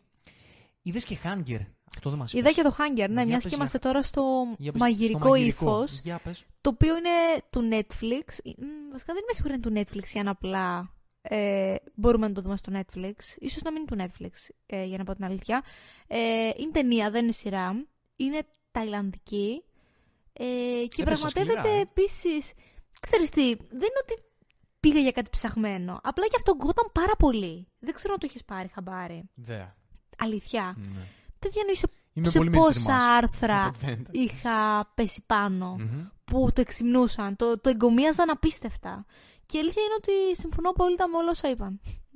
Είναι είπαν; κάτι πάρα πολύ ιδιαίτερο. Ε, είναι λίγο παρόμοια η κατάσταση σε μερικά κομμάτια, όπως είναι και στο Bear, όπου πρόκειται για έναν ευφιέστατο, οριακά σχιζοφρενή και ψυχικά διαταραγμένο σεφ, ο οποίος είναι ό,τι πιο ε, inclusive και μισελενάτος και high class υπάρχει. Ε, ο κλασικός όμως μαλάκας, ξέρεις, σε σημείο που λες θα με σφάξει από την τρέλα του, σε τέτοιο βαθμό. Menu. Ε, Τόσο. τι; Menu. Σαν το Ralph Fiennes στο The Menu. Ε, όχι, Όχι δεν τόσο- δε, δε φτάνει μέχρι εκεί, αλλά Όχι, ξέρεις τι, τον βλέπεις και λες θα το κάνει. Δηλαδή σου, σου προκαλεί τρόμο η ύπαρξή του. Οκ, έχει το intimidation του. Α, ναι, ναι, ναι, ναι, αυτό το έχει. αλλά αυτό αλλά το δεν έχει. κάνει ακόμα. Μπορεί να το κάνει Κάπω- κάπως στο έτσι. μέλλον. Μπράβο, κάπως ναι, έτσι. Κατάλαβα. Ε, και περιγράφει λίγο πολύ ε, το πώς αυτός ο άνθρωπος, ο οποίος είναι σαν ιδιωτικός υπάλληλος. Δηλαδή δεν, δεν δούλευε σε κάποιο εστιατόριο, έχει την ομάδα του και στην ουσία τον κάνουν reservation για να φτιάξει μενού για ειδικά events στους ε, καλύτερους στην αφρόκρεμα της Ταϊλάνδης. Όπου η υπόλοιπη χώρα όμως ε, είναι μέσα στη βρωμιά, μέσα στη φτώχεια, μέσα στην εξαθλίωση και έτσι είναι και η πρωταγωνίστρια που είναι μια κοπέλα που φτιάχνει noodles σε ένα μικρό μαγαζάκι, street food ε, και λίγο πολύ ας πούμε ότι την ανακαλύπτουν και αρχίζει και συνεργάζεται με αυτόν τον σεφ και δείχνει πώς αλλάζει η ζωή της και πώς βλέπει πράγματα που δεν τα είχε δει και πώς τα αντιμετωπίζει αυτά τα πράγματα. Ε, είναι μια σειρά που μιλάει πάρα πολύ για τις κοινωνικές τάξεις γενικότερα, το χάσμα που υπάρχει ανάμεσά τους και πώς όταν ο ένας βιώνει το άλλο, πώς αυτό μπορεί να το αντιμετωπίσει. Ε, και είναι επίσης από τις σειρές, όπως είπες και για τον Μπέρ, σου περνάει απίστευτα την ένταση και το suspense και την αγωνία του να βρίσκεσαι σε μια κουζίνα. Πόσο μάλλον όταν τα stakes είναι τόσο ψηλά και η μισθή είναι τόσο υψηλή και είσαι απάνω σε έναν άνθρωπο ο οποίος είναι, ε, είναι βάναυσος, κυριολεκτικά βάναυσος. Με κράτησε αυτή τη σειρά στην, ε, π- πώς λέμε, στο, στο edge of my seat ε, σε όλη τη διάρκεια και μου άρεσε πάρα πολύ το τέλος τους γιατί δεν σου έδειξε ότι όλα είναι ιδανικά ούτε ότι πρόκειται για ένα παραμύθι. Ήταν πάρα πολύ ρεαλιστικό και πραγματικά το προτείνω σε οποιονδήποτε. Και είναι και κάτι διαφορετικό από αυτά που βλέπουμε συνήθως. Μμμ. Πάρα πολύ ωραία. Ε, το προτείνεις δηλαδή, ε; Ανεπιφύλακτα. Ανεπιφύλακτα. Ανεπιφύλακτα. Και να πούμε για την άλλη σειρά που έτσι έχει κάνει buzz αυτή την περίοδο, έτσι, αυτή, μια από τις μεγάλες ε, πλατφορμιακές παραγωγές. Είναι του Prime και είναι το Citadel. Μμμ. Citadel, κατασκοπευτικό action thriller αυτό το πακετάκι. Με Richard Madden. Τον λατρεύω αυτό το τύπο. Το γνωρίζω, το όχι, γνωρίζω. επειδή, όχι επειδή είμαι Game of Thrones. Το ξέρω, το ξέρω super και αυτό το fan ξέρω. Και ε, Lannister send the regards και α, η ιστορία αυτή. Όχι. Πραγματικά τον λατρεύω. Δεν λατρεύω όλους τους τοπίου του Εντάξει, Game of είναι Thrones. εξαιρετικός τοπίο. Και είναι και συμπαθέστατος άνθρωπος. Μου αρέσει πάρα πολύ και ξέρεις τι με χαλάει; Με χαλάει ειδικά και μετά και το Citadel ότι πλέον έχει μπει τόσο πολύ στο καλούπι του κατασκοπού τέτοιου Η αλήθεια είναι αυτή. που δεν θα γίνει νέος James Bond γιατί τον ήθελα πάρα πολύ Ναι, σαν ρε νέο γαμώτο. James Bond. Νομίζω ότι μετά το bodyguard ε, παίρνει μόνο τέτοιο στυλάκι σε ναι, ρόλους. ναι, είναι καλός. Είναι πολύ καλός. Ναι, και του ταιριάζει. Είναι ωραίος action star. Εντάξει, δεν είναι τόσο χαρισματικός για να κουβαλήσεις, ας πούμε, ένα blockbuster στις πλάτες του πιθανότατα. Αλλά είναι καλός όμως. Είναι καλός τοπιός. Όπου κάνει τον έχουμε delivery. δει, είναι τιμιότατος. Ναι. Και να σου πω κάτι. Και η Πριάνκα Τσόπρα δεν είναι κακή. Να σου πω, δεν το έχω δει το Σιραντέλ που Ναι. είπες, αλλά όπου την έχω δει κι εγώ, μια χαρά, εντάξει. Δεν θα την έλεγα κακή ηθοποιό. Όχι, όχι, ούτε εγώ θα την Δηλαδή, έλεγα νομίζω τέτοιο. Δεν θα έλεγα, ας πούμε, ότι η Πριάνκα Τσόπρα είναι πολύ χειρότερη ηθοποιός από την Καλικά Ντότα, ας πούμε. Όχι, όχι, όχι. Και μπορεί να δεν έχουν μεγάλη διαφορά υποκριτική και ταυτόχρονα δεν θα έλεγα ότι έχουν και πολύ μεγάλη διαφορά χαρισματικότητας. Είναι μια μαγική παρουσία η Εντάξει, Πριάνκα εσύ, Τσόπρα. δεν είναι τυχαίο το ότι αυτή η κοπέλα βρίσκεται παντού στην pop κουλτούρα. Δεν είναι τυχαίο. Έχει κάποιο, έχει κάποιο άστρο. Συγγνώμη, Πριάνκα Τσόπρα Τζόνας. Συγγνώμη. Α, σωστά, σωστά. Συγγνώμη, Ναι. συγγνώμη, έχεις δίκιο. Έχεις Έχει δίκιο. πάρει και το όνομα του, του γαμπρού. Έχεις δίκιο, έχεις δίκιο. Ναι. Ε, λοιπόν, το Citadel αυ- είναι αυτό που σας είπα. Δεν χρειάζεται να ξέρετε και πολύ περισσότερα. Είναι ένα κατασκοπευτικό άξιο θρυλεράκι με μια τυπική υποθεσούλα. Είχα ακούσει κακά λόγια. Δεν έχει πάρει πολύ καλά ratings. Αυτό που θα πω είναι ότι είναι μέτριο. Μμ. Αυτό Και περίμενες. δεν το λέω με την κακή έννοια. Γιατί το Ghosted Ferripin. Ε, Θα μπορούσαμε να μιλήσουμε για το Ghosted. Ναι. Είναι Φαντάσου της περίοδου. πόσο δεν σκεφτήκαμε καν να Ναι. το πούμε. Το Ghost, ας πούμε, που χαρακτηρίστηκε από πολλούς μέτριο, για μένα ήταν κακό, δεν ήταν μέτριο. Δεν μ' άρεσε καθόλου αυτή η Τίποτα, ταινία. τίποτα. Ναι. Ε, για πάρα πολλούς λόγους που ας μην τους αναλύσουμε τώρα. Δε- Δεν υπάρχει λόγος να χαιρετάρουμε. Α πούμε απλά ότι είναι το Ε. μοναδικό project που έχουμε δει από το Apple TV που Ναι. πραγματικά δεν μας άρεσε. Ήταν Netflix. Ήταν Netflix, 100%. Ήταν Netflix. Στα πάντα του. Ήταν α- από αυτές τις παραγωγές που κάνουν το Netflix που δίνει πολλά λεφτά για την παραγωγή και για να πληρώσει τους ηθοποιούς Μμ. και κάνει ό,τι περισσότερο σε φτηνοδουλειά έχει να κάνει με το, με το Σενάριο και τη σκηνοθεσία. Πολύ σωστά. Ναι. Αυτό θεωρώ εγώ, δεν μ' άρεσε καθόλου. Το Citadel είναι κάτι πραγματικά μέτριο. Μέτριο όμως με την έννοια ότι Βλέπεται. Βλέπεται, δηλαδή είναι οκ. Ε, σημαντική και η πινελιά του Stanley Tucci, λα, του λατρεμένου Stanley Tucci, του λατρεμένου σπουδαίος, τύπου αυτού, σπουδαίος. ο οποίος έχει ένα ρολάκι ε, από αυτά τα ρολάκια που... Καρικατούρας. Όχι καρικατούρα, μωρέ. Είναι αυτός που ξέρεις είναι σε αυτή την οργάνωση την, ε, των πρακτόρων και είναι αυτός ο βοηθητικός τύπος που είναι Α, μάλιστα. charismatic και λέει τα αστιάκια του και τα λοιπά. Και είναι, ξέρεις, ο συνοδευτικός supported ήρωας ε, για να δώσει λίγο χαρισματικότητα και λίγο σκέρτσο στην όλη φασούλα. Λίγο σαν sidekick. Ναι, αλλά ο Stanley Tucci είναι τόσο τόσο τόσο καλός που πραγματικά αυτό Ανεβάζει δηλαδή, το που, επίπεδο. που είναι να κάνει, το κάνει με όλη τη χαρισματικότητα και με, όλη, τη- με όλο το χρώμα που, που πρέπει να το κάνει.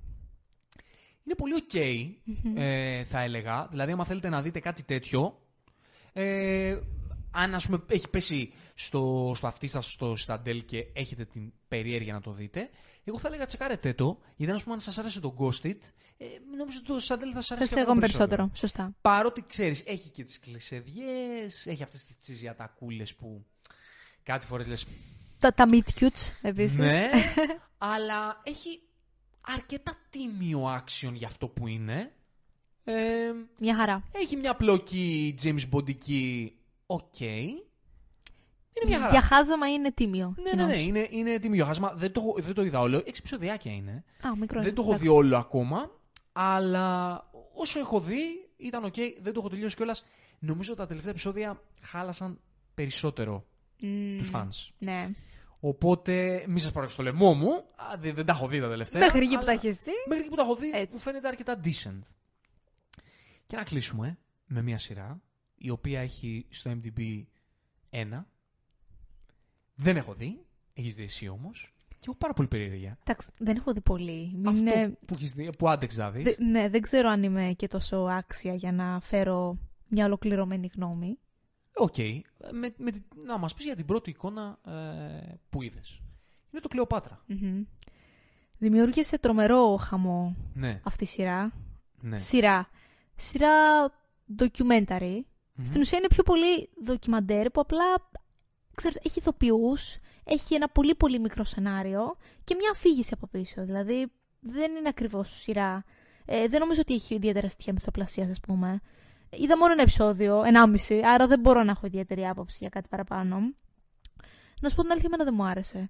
Και δεν μου άρεσε επειδή δεν μου βρήκα ενδιαφέρον. Δεν ξέρω. Δεν, δεν τα παρουσίασαν τα πράγματα έτσι όπως θα ήθελα. Δεν, μου φάνηκαν πάρα πολύ cringe οι διάλογοι. Δηλαδή, δεν, δεν με κράτησε καθόλου. Τα Νιώθα άβολα.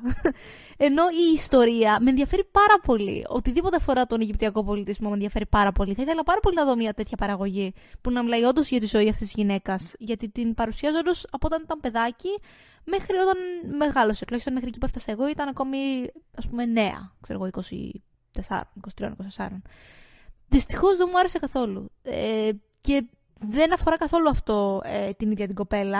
Αν και για να είμαι ειλικρινής, αυτά που με χάλασαν λίγο ήταν μερικά πράγματα των κοστούμιων και του make-up που εντάξει, τώρα τις έβαλαν λίγο μπλε glitter.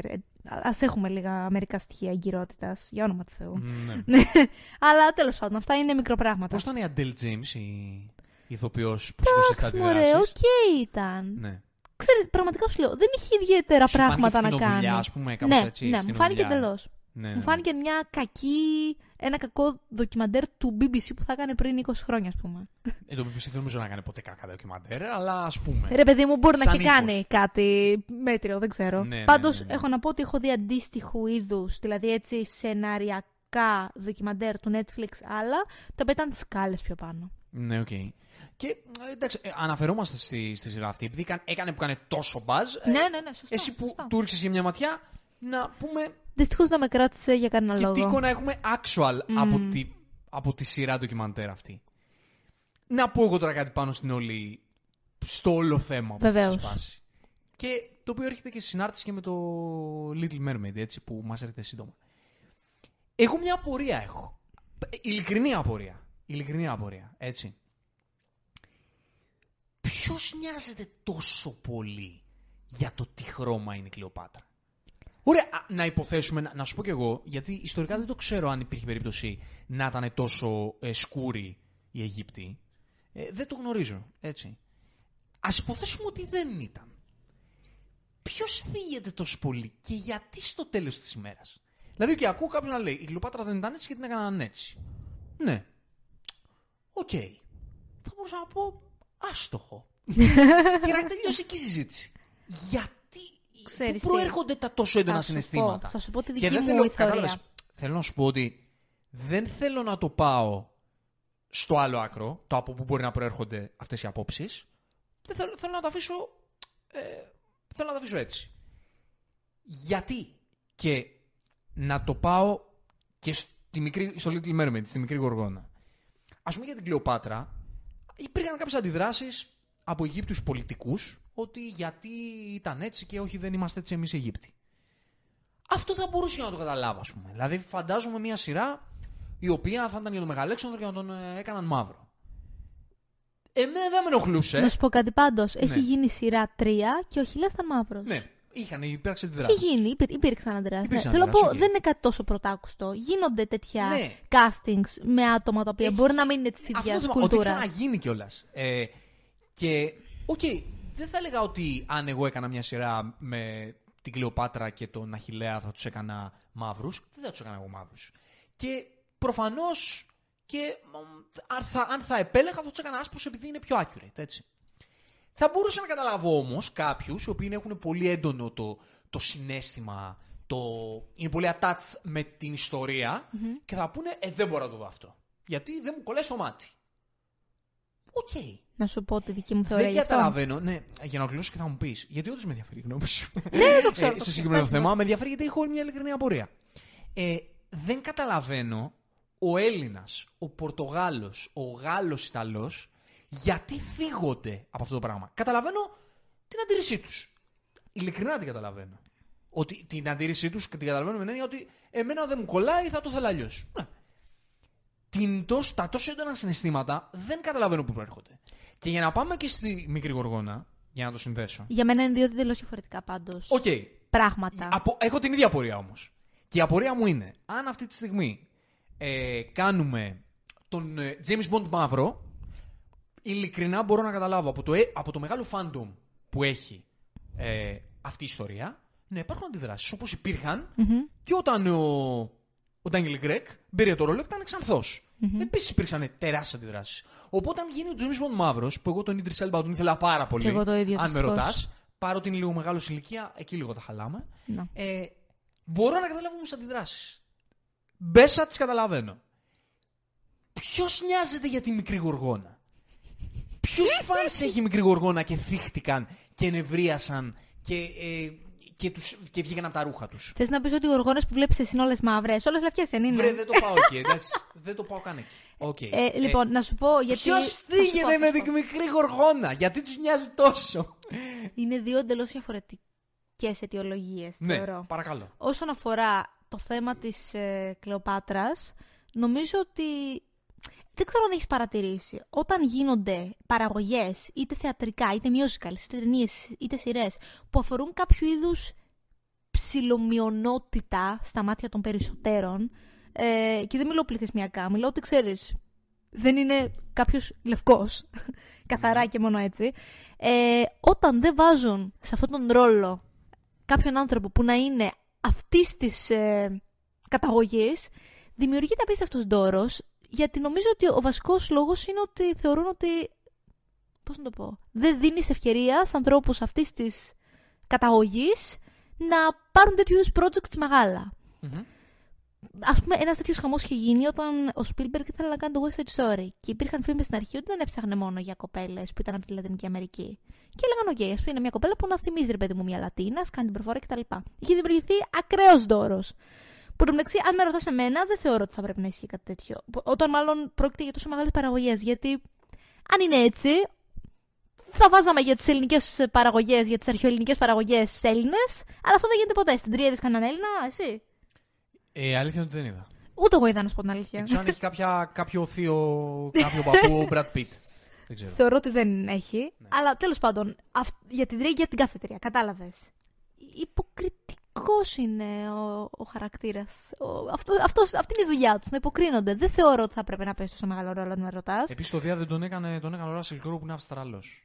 Και έκανε πολύ κακή ελληνική προφορά. Ναι, η αλήθεια είναι αυτό. Τον κάκιστη. Θυμίζει Ιταλική. Πολλοί το κάνουν αυτό. Έπεσε από τα δυστυχώς. σύννεφα όταν ε, διάβασα ότι υπερίσχυσε η άποψη του Russell Crowe να η προφορά να μην είναι αγγλική αλλά ελληνική. Και λέω, Ελληνική; Τι- Τι εννοείς; Ας μην, το, ναι, ας μην το αναλύσουμε αυτό.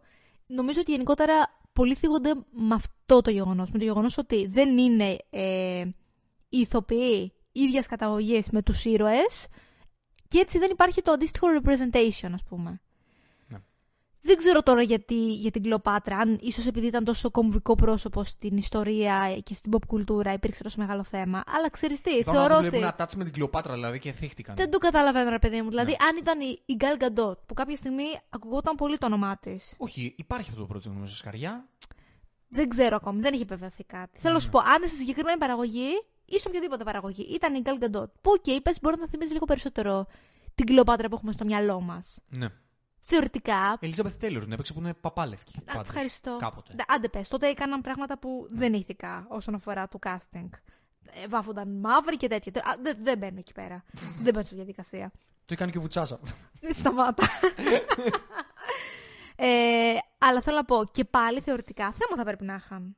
Δεν θα έχουν. Τι, επειδή ίσως μοιάζει λίγο περισσότερο Αιγύπτια; Δεν γνωρίζω. Επειδή είναι μοντέλο, δεν ξέρω. Έχω δει ότι δεν θα ενοχληθούν τόσο. Το οποίο θεωρώ ότι είναι ότι πιο υποκριτικό υπάρχει.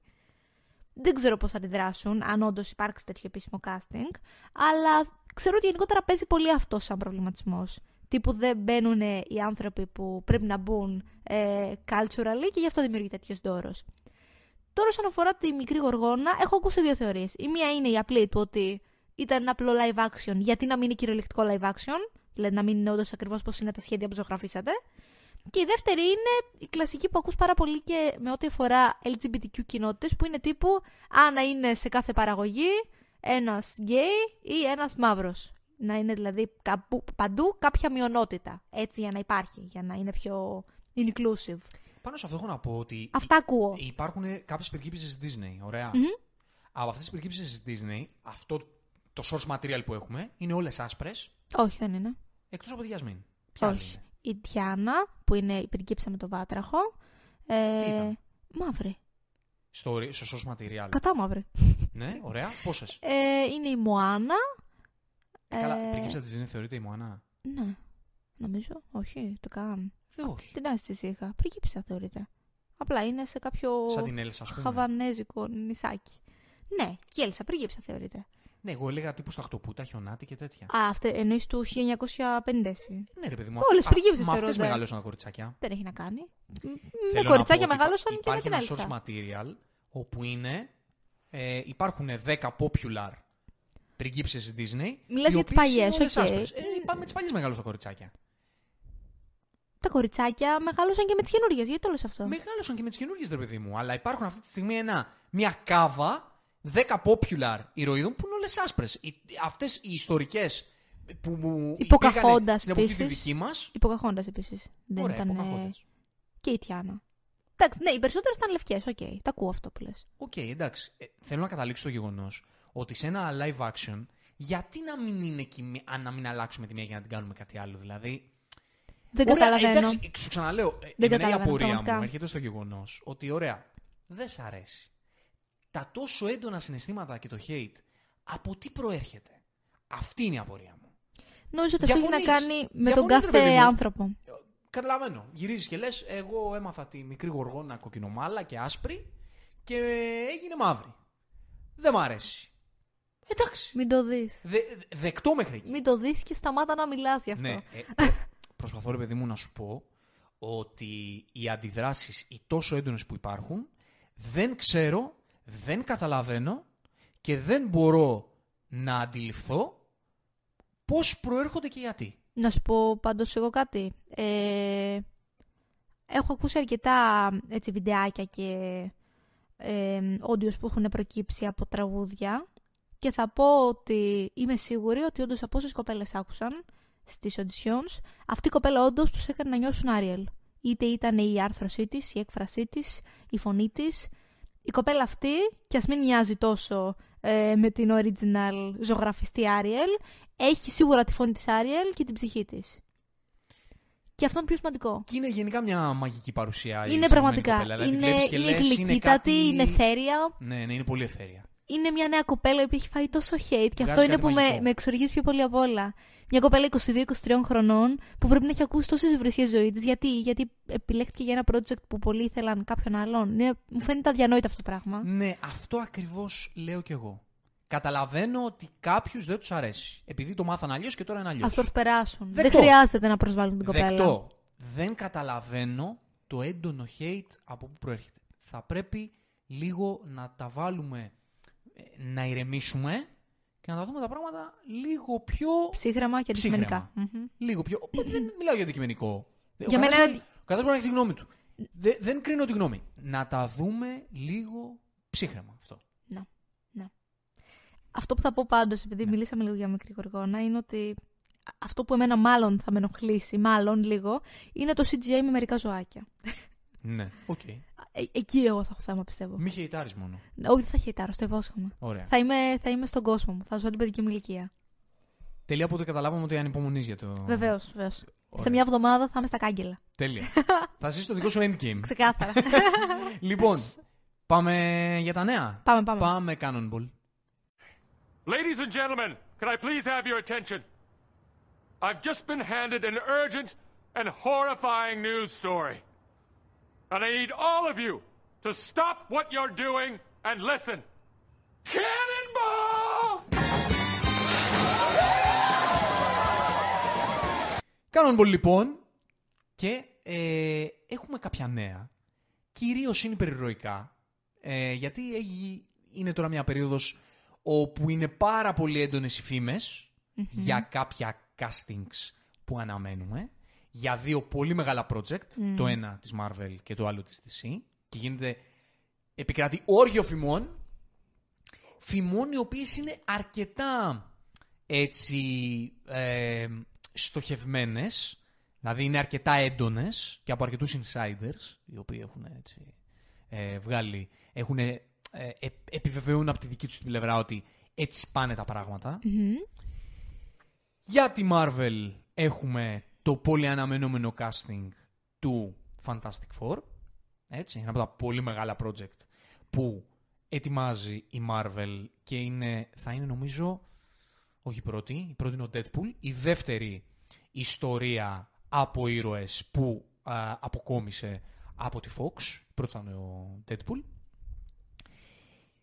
Και για τους τρεις ρόλους οι φήμες λένε ότι έχουμε για τον ρόλο του Mr. Fantastic τον Adam Driver, Μμμ.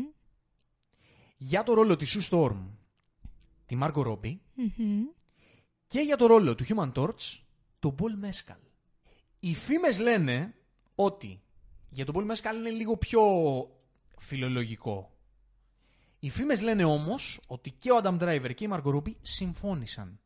Τώρα, αν εσείς το ακούτε αυτή την εκπομπή σε ένα μελλοντικό επίπεδο και δεν έχουν βγει αυτά, μην τα βάλετε με εμάς. να λέμε τι ακούγεται τώρα, έτσι; Κρίνουμε φήμες. Δεν είναι τίποτα βεβαιωμένο. Μιλάμε για φήμες. Πώς το ακούς; Κοίτα, ε, ο Adam Driver είναι περίεργη επιλογή για αυτό το ρόλο. Δεν θα τον σκεφτόμουν ποτέ να σου πω την αλήθεια. Ούτε εμφανισιακά, ούτε υποκριτικά. Μου ταιριάζει πολύ. Αλλά η αλήθεια είναι ότι είναι τόσο αδιανόητα ταλαντούχος και χαρισματικός αυτός ο άνθρωπος, που είμαι σίγουρη ότι θα φέρεις πέρας αυτό που είναι να φέρει. Και για να είμαι ειλικρινής, είμαι λίγο περίεργη να δω πώς θα κουβαλήσει ένα τέτοιο ρόλο που είναι αρκετά αντίθετος από οτιδήποτε τον έχουμε συνηθίσει να κάνει. Τώρα όσον αφορά τη Margot Robbie, κοίτα για να είμαι ειλικρινής, θα προτιμούσα να μην έμπλεκε με κάτι εκτός, ε, εκτός της Harley Quinn όσον αφορά τα υπερηρωικά. Την έχω συνηθίσει με αυτό και δεν θα, δεν θα τρελαινόμουν να την έβλεπα σε κάτι τέτοιο. Εντάξει, τώρα η κοπέλα είναι υπερταλαντούχα, ό,τι και να κάνει υπέροχη θα είναι. Αλλά, ξέρω εγώ, ας έβρισκαν κάποια άλλη, ρε παιδί μου. Ε, όσον αφορά τώρα για τον Paul Mescal, μου φαίνεται μια χαρά. Δεν ξέρω. Με αυτό είμαι θετικότατη. Ναι, Πες μου εσύ. Θα σου πω εγώ. Αρχικά επειδή έχουμε το άλλο project, για το Μμμ. οποίο θα μιλήσουμε για τις φήμες, που είναι της DC Μμμ. και είναι το Superman Legacy, Θα πω ότι υπάρχει μια ειδοποιώς διαφορά ανάμεσα στο casting των δύο αυτών projects. Να. Το οποίο δείχνει και τι κατεύθυνση έχει το κάθε universe, θα πω εγώ. Στο πώς χτίζεται και το, το τι Ξέρω- επιλογές υπάρχουν αυτή τη στιγμή. Ξέρω ακριβώς τι θα πεις. Ναι, ναι, μα Ξέρω ε, 100% τι θα πεις. Τις λέξεις με τη σειρά που θα τις πεις. και πώς να μην πω αυτό που θα πω, γιατί τα γεγονότα με δικαιώνουν. Ναι, η αλήθεια είναι αυτή. Έχουμε αυτή τη στιγμή τη Marvel, η οποία για το Fantastic Four χτυπάει Τα μεγαλύτερα ονόματα. ό,τι πιο μεγάλο μπορεί να χτυπήσει. Ό,τι είναι hot. Ό,τι μεγαλύτερο για μένα. Δεν πάει πιο πανω Δηλαδή πάει ταβάνι εδώ. Ναι, ναι, ναι. Πάει με, για το Mr. Fantastic με έναν ηθοποιό ο οποίος είναι από τα μεγαλύτερα ονόματα της γενιάς του και από τους καλύτερους ηθοποιούς της γενιάς του, ο οποίος έχει το αδιανόητο hype ειδικά έχοντας ήδη υπάρξει σε ένα fantasy franchise, το Star Wars, στο ρόλο του Kylo Ren, τον Adam Driver. Πηγαίνει για μία από τις μεγαλύτερες stars Με όλη την έννοια της λέξης. του Hollywood αυτή τη στιγμή, τη Μάρκο Ρόμπι, και πηγαίνει σε ό,τι πιο υπερχαϊπαρισμένο, Και newcomer. φρέσκο στο Hollywood υπάρχει, το Paul Mescal. Δεν μπορώ να σου πω ότι το cast δεν είναι καλό, για τον εξή απλό λόγο, και το λέω κάθε φορά που έρχεται η συζήτηση σε τέτοιου είδους θέματα, ότι το cast κρίνεται από το τι ιστορία θέλει να πει ο δημιουργός. Ωραία. Εγώ θα έλεγα ότι ο Adam Driver δεν μου κάνει καθόλου για Mr. Fantastic με ό,τι ξέρω από αυτόν τον ήρωα, από ό,τι έχω διαβάσει σε κόμιξ, από ό,τι έχω δει σε animation, από ό,τι ε, έχει υπάρξει νωρίτερα στον κινηματογράφο. Δεν μου κολλάει καθόλου. Παρ' όλα αυτά, δεν μπορώ να πω ότι είναι κακό cast, γιατί πρέπει να δω το πώς θα χτίσουν αυτόν τον ήρωα από το μηδέν, γιατί είναι ένας νέος ήρωας, παρότι έχει την ταυτότητα ενός γνωστού ήρωα. Όταν εμφανίζεται μία εκδοχή ενός ήρωα στην οθόνη, σε live action, Κρίνεις μόνο αυτό που βλέπεις. κρίνεις αυτό που βλέπεις και δεν το κρίνεις σε σχέση με ό,τι άλλο έχει υπάρξει από τον ίδιο ρόλο. Μπορεί να το κάνεις σε δεύτερο επίπεδο, Σωστά. αλλά ο κάθε ήρωας είναι διαφορετικός. Είναι μια δική του φάση. Ε, θα μπορούσα να πω ότι ούτε η Μάρκο Ρόμπι μου ταιριάζει για, την, για το ρόλο της Storm. Ξαναλέω από ό,τι έχω δει, από ό,τι, από ό,τι, από ό,τι, από ό,τι. Θα μπορούσα να πω ότι ούτε ο Πολ Μέσκαλ μου ταιριάζει. Δεν στο ταιριάζει το πολύ μα καλά. Ε, όχι, γιατί από ό,τι έχω στο μυαλό μου εγώ τουλάχιστον από το Human Torch, είναι ένας τύπος λιγότερο συναισθαλμένος που αυτή είναι η φάση του Πολ Μέσκαλ. Από ό,τι έχω δει κιόλας από τον Πολ Να. Μέσκαλ, έτσι, γιατί προφανώς είναι καλός ο οποίος άνθρωπος και μπορεί να κάνει κάτι έτσι πολύ, Διαφορετικό. πολύ ναι, ναι, διαφορετικό. ναι, ναι. Έτσι. Δεν θα μου κάνει εντύπωση να το δω. Δεν θα το κρίνω όμως έτσι. Θα πω ότι... εμένα Κρίνεις τη προσωπικά- στρατηγική. Ε; Κρίνεις, λέω, τη στρατηγική. Κρίνω τη στρατηγική. Μμμ. Κρίνω τη στρατηγική η οποία είναι πάμε να χτυπήσουμε ό,τι πιο πάνω υπάρχει. Ε, δεν θα το κατηγορήσω απαραίτητα, αλλά φαίνεται πώς κινούνται στη Marvel. Με ποια λογική. Το πώς χτίζουν ένα project. Ναι. Ε, αμφιβάλλω ότι είδαν τον οποιονδήποτε άλλον. Ναι, και εγώ έτσι πιστεύω. Αμφιβάλλω ότι έβαλαν τον Adam Driver να, κάνει, να περάσει casting για αυτό το ρόλο και τη Marco Robbie. Δεν υπάρχει περίπτωση. Άρα αντιλαμβάνομαι ότι είχαν κάποιους ρόλους στο μυαλό τους. Δεν ξέρω καν αν έχει γραφτεί το σενάριο. Έτσι. Δεν έχω ακούσει κάτι για Δεν να ξέρω αν μην έχει γραφτεί το ειλικρινής. σενάριο. Άρα ξεκίνησαν να προσλαμβάνουν ηθοποιούς πριν δουν τι τους ταιριάζει και αν υπάρχει κάποιος χριστιανός εκεί έξω ή όχι χριστιανός, κάποιο άλλο θρησκευτικό, που θα μπορούσε να ταιριάξει περισσότερο σε αυτό που έχουν. Δεν, δεν τους νοιάζει. Τους λένε είναι hot, θα Δεν τους πουλήσει, νοιάζει, λοιπόν. τέλος. Δεν τους νοιάζει λοιπόν. Οπότε αυτό κρίνω. Το δικό μου προσωπικό γούστο είναι ότι δεν μου αρέσει να βλέπω ε, ηθοποιούς οι οποίοι έχουν πάρει μεγάλα franchises, έχουν πει σε μεγάλα franchises, να ξαναμπαίνουν σε άλλα πολύ μεγάλα franchises. Σε πολύ iconic ρόλους. Και από το Star Wars, σε ένα πολύ κομβικό και μεγάλο ρόλο του Star Wars, να, να μεταφέρονται σε ένα πολύ μεγάλο και κομβικό ρόλο σε ένα universe όπως, όπως το MCU. Εμένα δεν μου αρέσει εμένα προσωπικά. Είναι γούστο δικό μου αυτό. Όπως ας πούμε έλεγα ότι δεν θέλω να δω τον Tom Hardy να γίνεται James Bond, ας πούμε. Δεν μου αρέσει, τον λατρεύω το, το Tom Hardy. Θα μπορούσε να είναι πάρα πολύ καλό σε αυτό το ρόλο, αλλά δεν θέλω να δω τον Tom Hardy σε ένα τόσο μεγάλο franchise, ας πούμε. Έτσι. Οπότε αυτά έχω να πω για τη Marvel και έτσι φαίνεται, κατά τη γνώμη τη δική μου, το πώς κινείται γενικότερα πλέον. Ναι.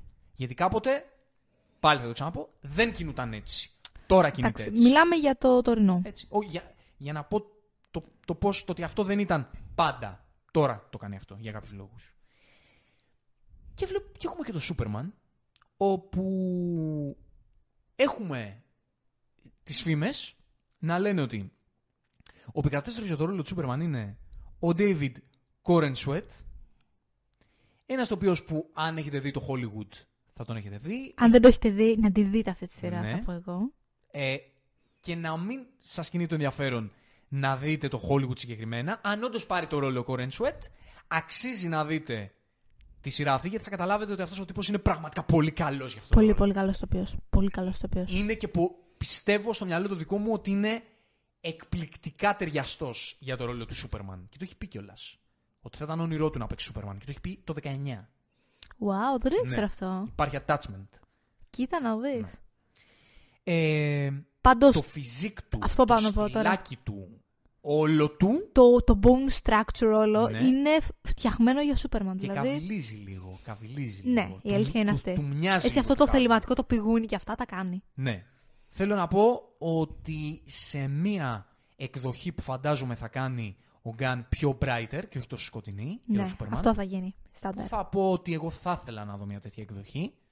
Ε, θεωρώ ότι θα ήταν πάρα πολύ καλό για αυτό το ρόλο. Αν όντως ισχύει. Συμφωνώ απόλυτα. Υπάρχουν κάποιες φήμες ότι λέγανε ότι η πρώτη επιλογή ήταν ο Ελόντι. Ο Ελόρτι. Ο τύπος από το. Μπράβο, ο Τζέικοπ Λόρντι. Τζέικοπ Ελόρτι, ο τύπος από το Euphoria. Να. Εσένα Έχει σου το- άρεσε για αυτή η επιλογή; Έχει το physique. Εμένα Ε, δεν θα μου άρεσε, να σου πω την αλήθεια. Μου άρεσε περισσότερο ο Κορέντσουετ. Μμμ. Είναι. Στάνταρ. Ξέρεις, Μας επηρεάζει βέβαια το γεγονός ότι επειδή εγώ δεν τον έχω δει κι άλλο τον τύπο, στο Euphoria τον έχω δει μόνο, Εγώ τον έχω δει κι αλλού. τον έχεις δει κι αλλού. Να. Εκεί που τον είδες ήταν brighter ή ήταν και εκεί τα μαύρα. Το κάταφρο Ήτανε, μαύρο. ήτανε σε μια όπως γνωστή ήταν στο Euphoria; ε, τριλογία rom-com του Netflix ε, που λεγόταν Kissing Booth και έκανε έτσι τον... Θεέ μου τη βλέπεις. Θεέ μου τη βλέπεις. Έλα εντάξει σταμάτα, ήταν πριν 3-4 χρόνια. Οκ. σταμάτα. ναι. Ε, ας, ας μιλήσουμε απλά για το γεγονός ότι όπου, όπου τον έχω δει κάνει το λυκειόπεδο που είναι bad boy. Δηλαδή αυτό Ναι. μόνο τον έχω δει να κάνει. Άρα δεν μπορώ να κρίνω για ένα τόσο μεγάλο project με ένα τέτοιο βάρος και υποκριτικό αλλά και συναισθηματικό γενικότερα για την pop κουλτούρα. Αλλά δεν μου ταιριάζει ούτε εμφανισιακά για να είμαι ειλικρινής. Δεν μου ταιριάζει. ναι. Ε, θα... Ο Σούπερμαν πρέπει να μοιάζει μάγαλμα. Πρέπει. Πρέπει να τον βλέπεις και να λες ότι αυτός ο άνθρωπος, αν ήταν μαρμάρινος, θα ήταν στο κέντρο κάποια πλατείας. Ο Κάβιλ το έβγαζε αυτό. Ήταν ο απόλυτος για αυτό το ρόλο. Ο. Ε, Πώς τον λένε, τον άλλο τον οποίο, ο David. Ε, Πώς τον, τον είπες, το επώνυμο δεν θυμάμαι. Ο Κορεντσουέτ. Κόρενσουετ, μπράβο. Το βγάζει επίσης. Μμμ. Έχει εξαιρετική. Ε, εξαιρετικό φυσικ για αυτό το ρόλο και μου ταιριάζει περισσότερο και ιδιοσυγκρασιακά. Δεν ξέρω, μου βγάζει κάτι πιο. πιο καλό. Τε- Τόσο απλά. Βγάζει κάτι φωτεινό. Ναι, Το οποίο μπράβο, είναι έχει πολύ δίκιο. σημαντικό για Έχει αυτό το δίκιο. ρόλο. Βγάζει Ειδικά κάτι στην φωτεινό. εκδοχή που πιθανότατα θέλει να πει ο Γκάν. Ναι, ναι, ναι. ναι. Αυτό το ελπίδα Μπράβο, έχει τον δίκιο. βλέπεις Το και έθεσες αγαλιάζεις πολύ τη σχέση καλά. σου.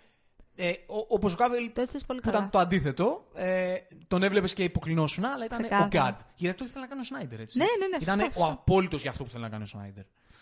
Για αυτό που θέλει να κάνει ο Γκάν, θέλει κάτι brighter και νομίζω ότι αυτός ο τύπος είναι αυτό ακριβώς που χρειάζεται. Θα πω εγώ. Για το ρόλο της Λόης έχουν ακουστεί πολλά ονόματα. Οι φήμες λένε, Εγώ τέσσερις έχω δει και παίζουν ναι, σχετικά. Μμμ. αλλά επειδή ερωτήθη κιόλας η συγκεκριμένη κυρία και είπε κιόλας ότι Α, για πες. με στις άκρες ναι, ναι, εγώ θα ήθελα πάρα πολύ. Μμμ. Και επειδή υπάρχουν φήμες ότι έχει περάσει casting και ήταν το καλύτερο casting που είδανε, είναι η Ρέτσελ Μπρόσναχαν. Η Ρέτσελ Μπρόσναχαν ε, έχει κερδίσει Emmy για το ρόλο της σε μία από τις πολύ καλές σειρές των τελευταίων ετών, το Marvelous Mrs. Maisel.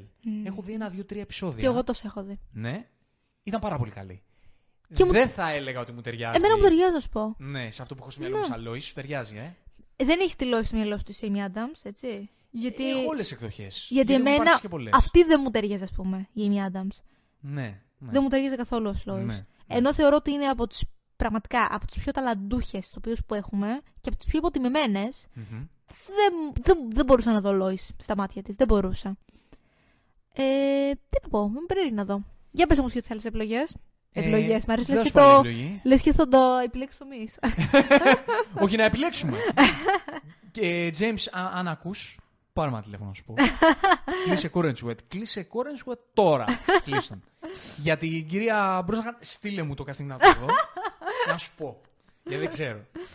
Και για το ρόλο του, ε, του Lex Luthor, ο τύπος ο οποίος αρχή ακουστεί ότι ήταν για το ρόλο του Superman, αλλά τελικά, από ό,τι ακούγεται, δεν είναι για το ρόλο του Superman το casting του, και είναι για το Hoult. Lex Luthor. Ο Νίκολας Χούλτ. Ο Χούλτ.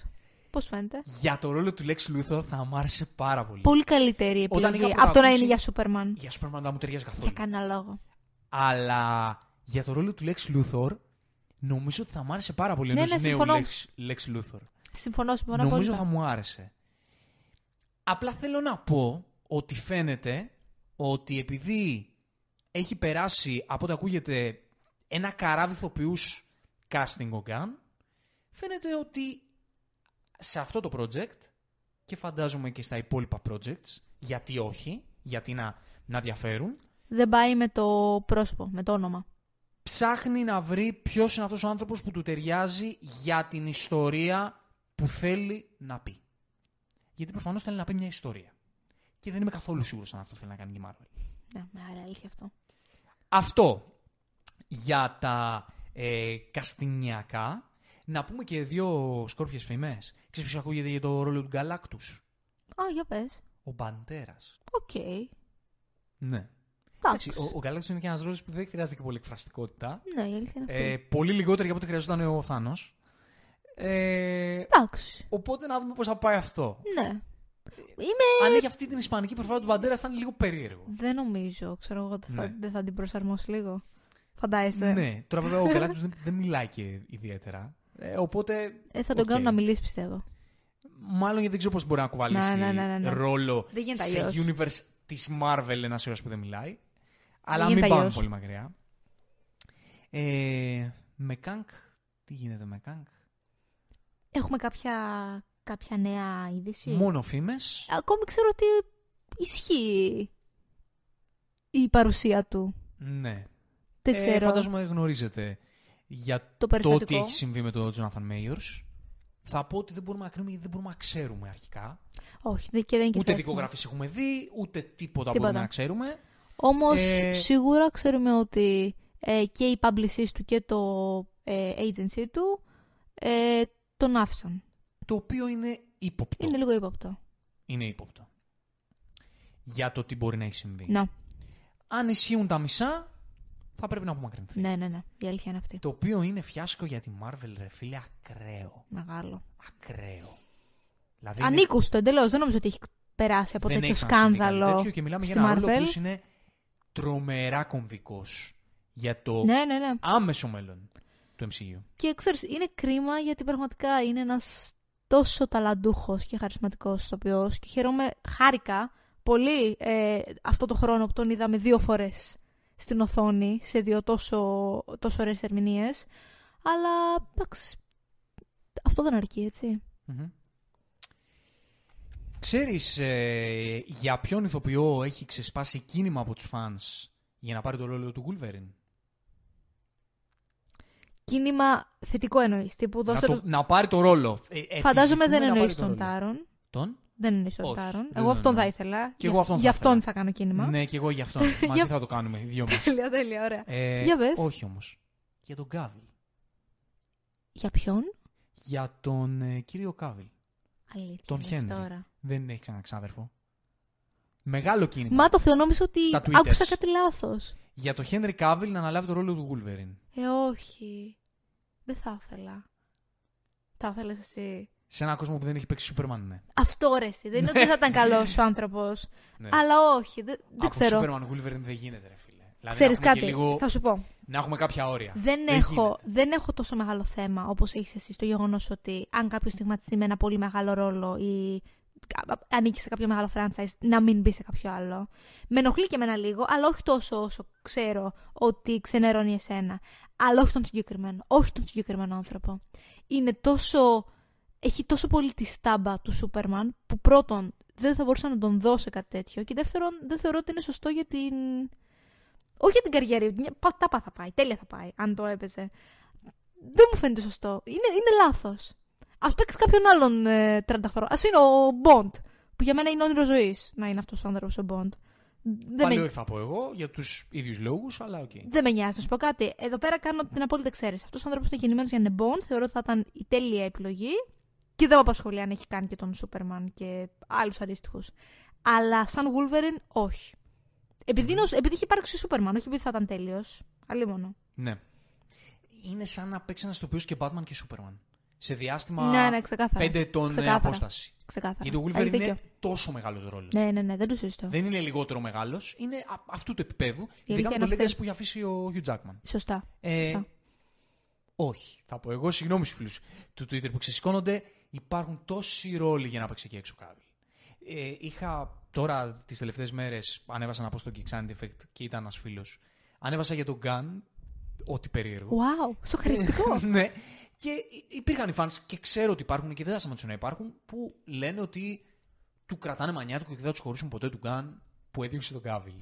Ε, και αυτό που έλεγα, μην πιάσουμε αυτή τη συζήτηση, αυτό που θέλω να πω πάνω σε αυτό που πες εσύ, δεν θα πάει χαμένος ο Κάβιλ. Υπάρχουν άπειρα πράγματα να παίξει εκεί έξω. Ετοιμάζει το Warhammer που το οποίο μπορεί να είναι ένα franchise το οποίο είναι και passion δικό του ναι, και ναι. θα το κουβαλήσει και στις πλάτες του και είναι και παραγωγός και μπορεί να γίνει κάτι πολύ big και να το κάνει με μεράκι και έχει τεράστιο lore αυτή η ιστορία.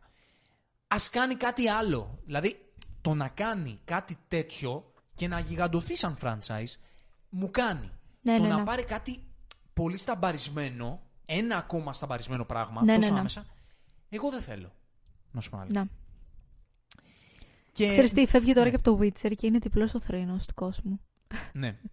Ε, και θα σου πω και λίγο για την άλλη συζήτηση που είχε γίνει στο, έτσι, στα μεθεόρτια των Guardians και συνεντεύξει όλες που δίνει ο Γκάν, που ρωτήθη ότι μπορούμε να δούμε crossover Marvel DC. Είναι κάτι που παίζει; Και γύρισε ο Γκάν και είπε είναι κάτι που όντως μπορεί να γίνει. Ειδικά τώρα που είμαι εγώ στην DC. Νιώθω Και- λίγο παπατζηλίκι. Και τα έχω καλά με τον Kevin Feige. Παπατζηλίκη με ποια έννοια; Ότι αν να γίνει, ξέρω εγώ, δεν έχει. Είπε μπορεί να γίνει, α, είπε και χρονικό. Τυπού σε πω. Α, εγώ σκέφτηκα τύπου σε 20 χρόνια. Γιατί δεν ξέρω. μου Δέκα φαίνεται- είπε. Α, εντάξει, κοντά. Δεν είπε είσαι. θα γίνει. Μην μπερδευτούν Ναι, οι ναι, ναι, ναι. φίλοι Είπε που μας ότι ακούνε. δεν είναι απίθανο. Αυτό που είπε είναι ότι είναι κάτι το οποίο πάντα υπάρχει. Θα πω ψέματα αν σ- πω ότι δεν το έχω συζητήσει με τον Κέβιν. Μμμ. Είναι κάτι που υπάρχει και θα μπορούσε όντως να γίνει και υπάρχουν και οι προποθέσει πλέον να γίνει. Αλλά σίγουρα δεν μιλάμε να γίνει άμεσα. Κοίτα να δεις. Ε, θεωρώ για πάρα πολλούς λόγους ότι ο γεγονός ότι έχει τόσο καλή σχέση με τον Kevin Feige είναι εξαιρετικό. Θεωρώ πραγματικά ότι ό,τι καλύτερο θα μπορούσε να υπάρξει. Και για να μην υπάρχουν άμεσα στο το τόσο δύο μεγάλα houses, ξέρεις, κάποια έχθρα, κάποιο χάσμα, αλλά και το γεγονός ότι ξέρεις ότι έχουν διαμορφώσει τόσο όμορφη σχέση μέσα και από το παρελθόν του James ε, για την τριλογία του Guardians κτλ. είναι μόνο θετικό. Τώρα, αν υπάρξει κάτι τέτοιο, θα είναι ότι μεγαλύτερο έχει συμβεί στη super hero ιστορία, ξεκάθαρα. Ναι, είμαι καθέτος και ανυπερθέτως αντίθετος με αυτό. Όσο και αν ξενερώνω τους φίλους που θα το ήταν αιώνιο να το δουν. Ε, αν ήταν πολύ διαφορετική η κατάσταση στη DC, θα πέθαινα να το δω. Και ας μην πήγαινε καλά. Απλά Ξέρεις για να το τι, δω, για αν να πω είναι- ότι το είδα. Αν να γίνει ρε παιδί μου όμως τόσο μακρινά, μπορεί να έχει κτίσει ο άνθρωπος κάτι πάρα πολύ αξιόλογο. Δεν νομίζω ότι σε 10 χρόνια. Προλαβαίνει το σώσει. αξίζει. ναι, αυτό, αυτό. Αν είναι κάτι για να γίνει σε 30 χρόνια, να ζουν οι άνθρωποι να είναι καλά, ε, το ακούω.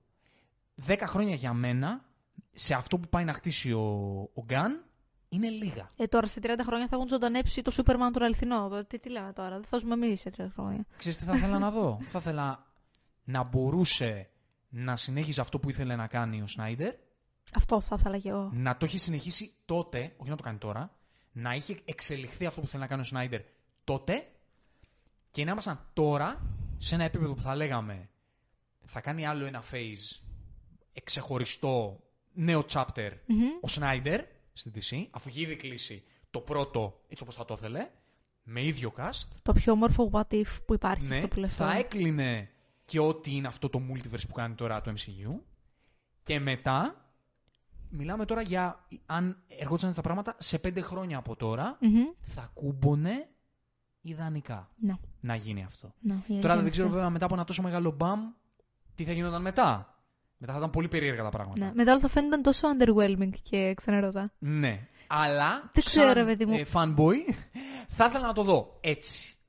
Τώρα, Θα ήταν εμπειρία ζωής. τώρα έτσι όπως είναι η κατάσταση με την DC και με το reboot που γίνεται, θέλω όλος ο χρόνος να δοθεί ε, Για να κτιστεί σε από την αυτό που πάει να αρχή. χτίσει τη DC. Θεωρώ ότι αυτό είναι το σωστό να συμβεί.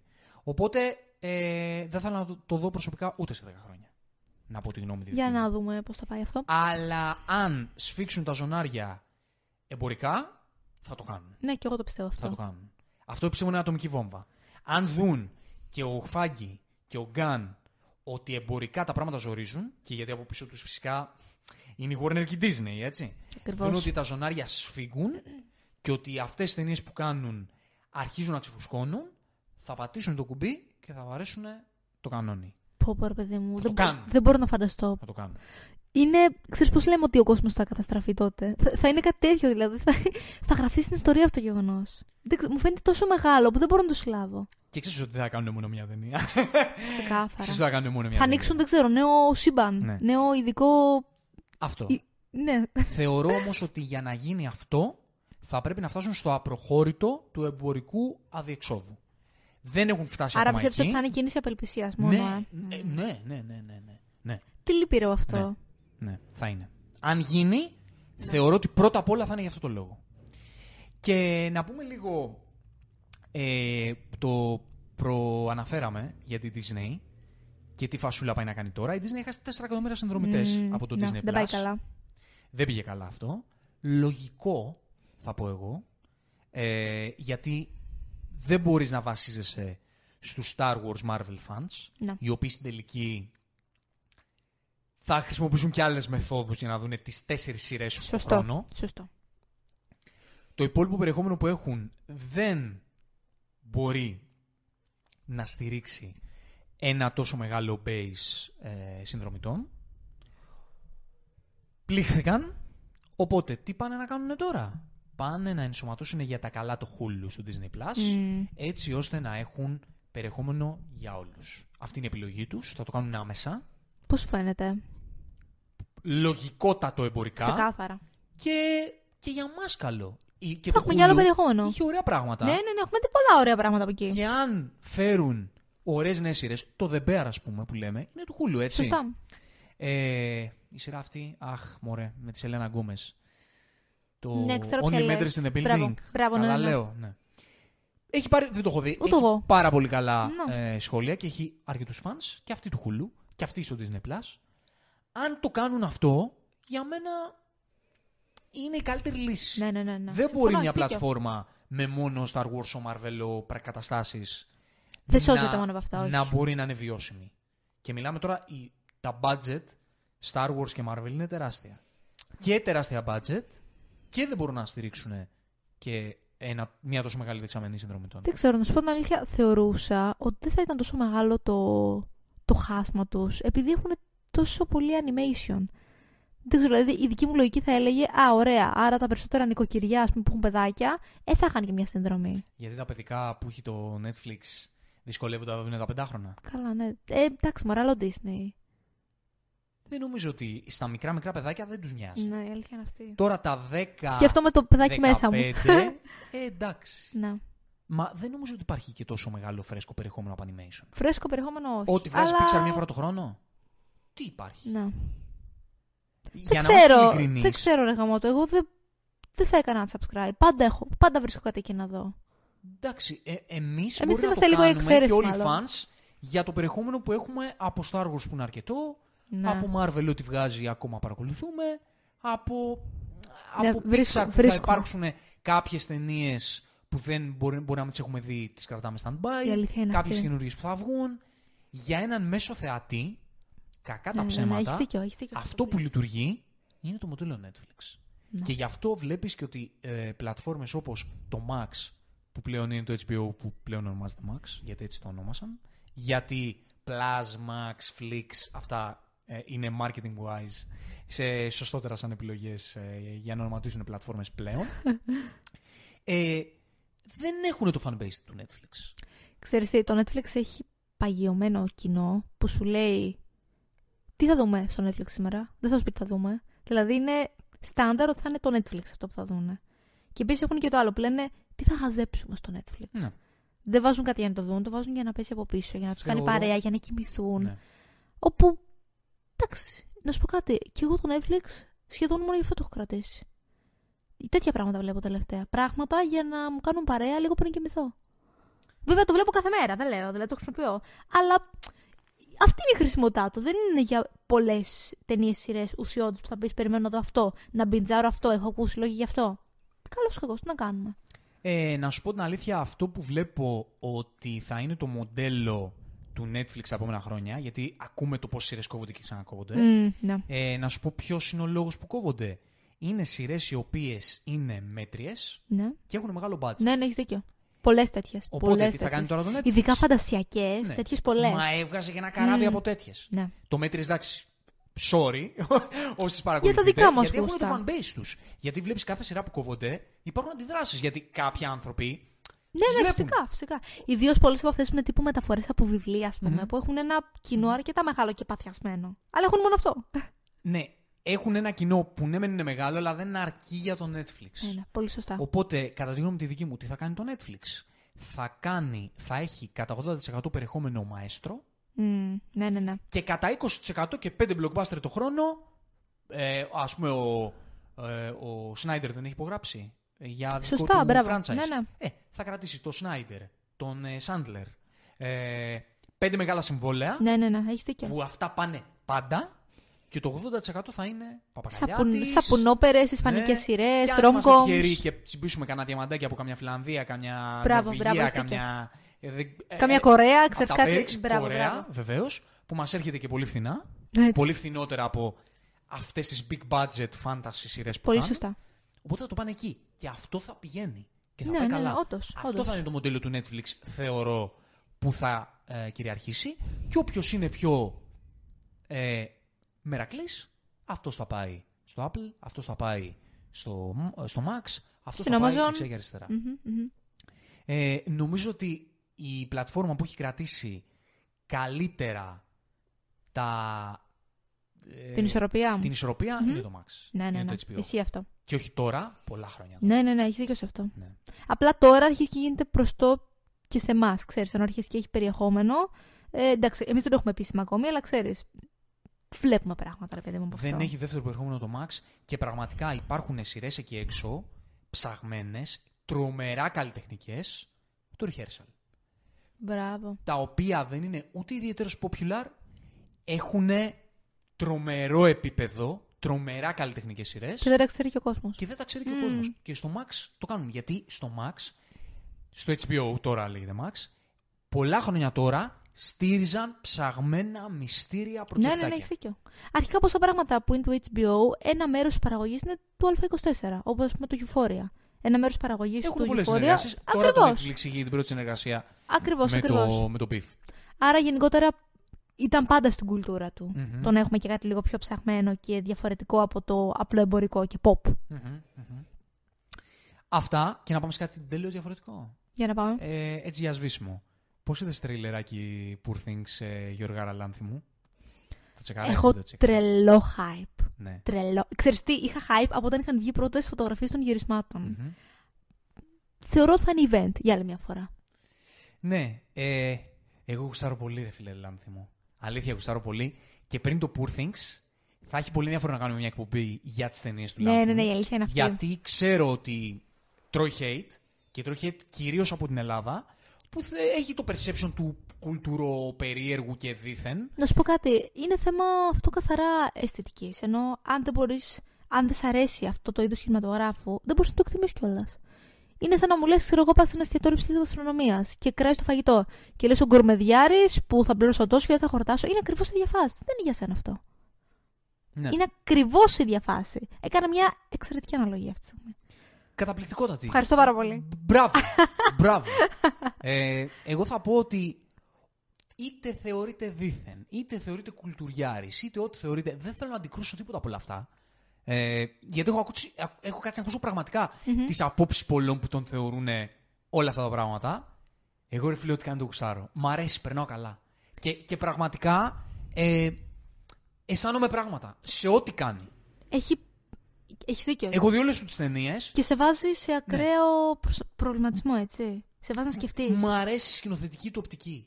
Κάποιος θα πει, ας πούμε, ξέρεις, όλη η συζήτηση στο ίδιο το κοινό δοντό, ότι όλοι μιλάνε με τον ίδιο τρόπο και αυτό το πειραματικό κάτι, ε, ένα universe λανθιμιακό που όλοι μιλούν έτσι χωρίς κανένα προφανή λόγο.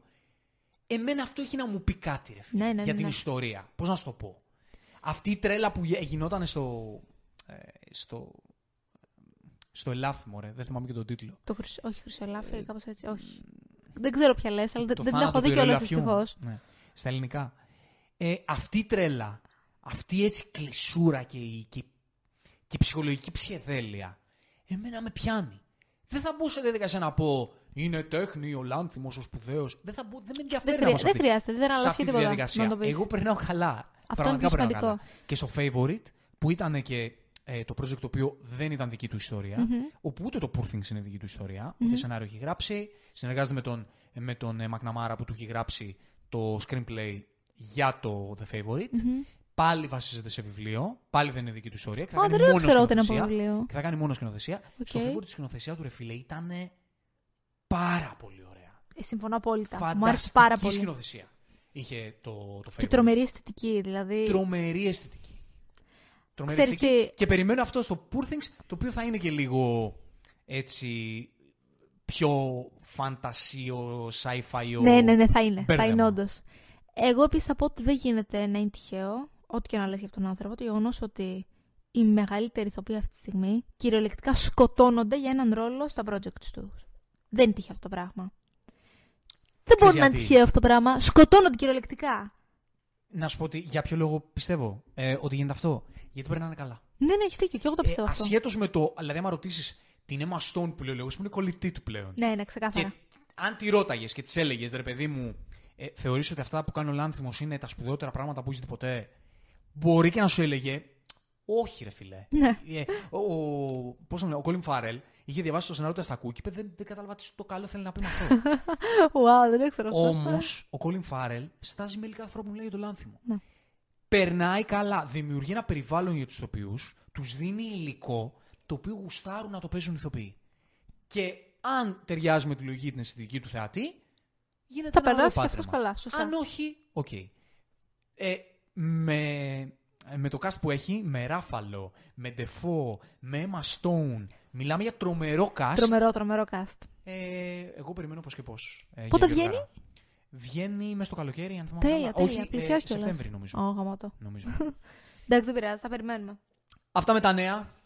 Κλείνουμε και πάμε στα μπαμ στο τελευταίο μέρος της εκπομπής να δούμε τι μας έρχεται. Γιατί ε, αυτά που μας επιφυλάσσει στο μέλλον είναι σαν να κουτί σοκολατάκια ε, και, τα, γνω- και τα λοιπά και τα λοιπά.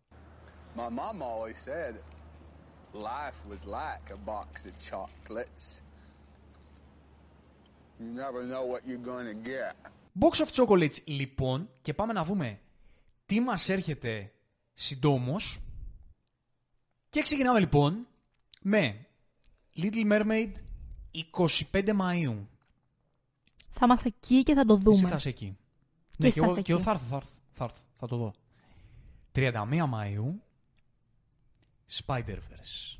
Ξεκινάμε με Ε, άγρια εντάξει. πράγματα. Κλείνει ο Μάης συγκλονιστικά για να μπει ένας καυτός Ιούνης, αλλά κλείνει με μια animation ταινία που την περιμένουμε πώς και πώς. Πώς και πώς. Εδώ και τρία χρόνια, πόσο ναι, είναι. η πρώτη ήταν ε, όνειρο και μακάρι, μακάρι, γιατί το animation θα είναι πανέμορφο, οκ, εντάξει, το ξέρουμε. Ναι. Μακάρι όντως η ιστορία να είναι τόσο fun, δεν θα πω κάτι άλλο, να είναι τόσο fun όσο ήταν η πρώτη. Ξέρεις τι, ε, το μόνο που φοβάμαι είναι μην μπλέξει υπερβολικά πολύ. Επειδή πλέον υπάρχει το, το Multiverse. Μην το κάνουν υπερβολικά μπερδεμένο και χαοτικό και όλα μαζί, παντού, όλοι τα πάντα. Και ξέρεις, γίνει λίγο everything everywhere all at once, αλλά χωρίς το βάθος. ναι, Κατάλαβες τι εννοώ. καταλαβαίνω. Καταλαβαίνω, αλλά είναι μια ταινία που την περιμένουμε και θα. Πώς τη και δούμε. πώς, πώς και πώς. Δύο ώρες και 20 λεπτά, ε. Wow, είναι χορταστικότατη. Ναι, ναι. 31 Μαΐου επίσης, The Boogeyman. Είναι θριλεράρα. Οκ, γι' αυτό δεν το ξέρω. Ναι, γι' αυτό δεν το Μόλις τον ξέρεις. κοίταξα περίεργα με Ναι, ύφος. εσ- οι fans Ποιο είναι ε, αυτό; της χοροριάς Ναι. ε, έχετε κάτι να δείτε τέλος Μάιου. Και μπαίνουμε στον Ιούνι με, αρκετές, ε, με αρκετά προτζεκτάκια. Έχουμε Wes Anderson νέα ταινία, Asteroid City, με ένα cast Παναγιά βόηθα. Κλασικά, κλασικά. Ναι. Και αυτά τα κλασικά πλάνα του Wes Anderson. Πλέον έχει γίνει και Τα τύπου. κάδρα. Ναι, ναι, πλέον Ναι. έχει γίνει, δεν ξέρω, το έχεις δει. Έχει γίνει μόδα στο TikTok. Και όλοι λένε σε φάση πώς περνώ μία μέρα ε, στην Wes ταινία Anderson. του. Ναι, ναι, ναι. ναι. και ξέρω, δείχνει, ας πούμε, να πάνε στο φαρμακείο. Και ένα κάδρο απλά ξέρεις να κοιτούν την κάμερα. Ναι, μετά ναι. πάω στο σχολείο. Διαβάζουν και μετά κοιτούν την κάμερα. Ξέρεις, και από πίσω παίζει κλασική μουσική. Αυτά τα ορχιστρικά που είναι πάρα πολύ ήπια και έχουν ένα παμ, παμ, παμ, παμ, παμ, παμ. Κάπως έτσι. Wes Anderson. Wes Anderson. Wes Anderson. Όποιανού του αρέσει η αισθητική του, του σκηνοθέτη αυτού είναι αυτά τα, α- από αυτά τα must. Έχουμε 14 Ιουνίου rom-com comedy, κάτι σαν rom-com comedy, Για πες. το No Hard Feelings με τη Jennifer Lawrence. Το είδες στο τριλεράκι; Α, δεν το έχω δει να σου πω την αλήθεια. που είναι μία ε, σεξεργάτρια που την προσλαμβάνει ένας ε, ε, εύπορος Ναι. άνθρωπος για να κάνει άντρα το γιο του. Wow. Και Δεν το έχω εντάξει, ακούσει. μετά γίνονται λίγο φίλοι, λίγο αυτό. Κομικός βαθιά ρόλος. Jennifer Lawrence γούσταρε να παίξει κάτι τέτοιο. Κοίτα. Μέσα στα όλα project που, είχε να, που θα μπορούσε να παίξει η Jennifer Lawrence, που είναι περιζήτητη, αποφάσισε να παίξει κομμωδιούλα να περνάει η ώρα. Ξέρεις τι, νιώθω ότι δεν θα υποκρίνεται καν. Είναι τόσο κομική η προσωπικότητά της. Είναι πραγματικά τόσο χαοτική και αυθόρμητη που νιώθω ότι θα είπε θα είναι σαν διακοπές για μένα. Και φαίνεται από το τρίλερ ότι το, Το ότι γουστάρει περνάει όντως, καλά, ε. ρε παιδί μου, ότι Μμμ. γουστάρει.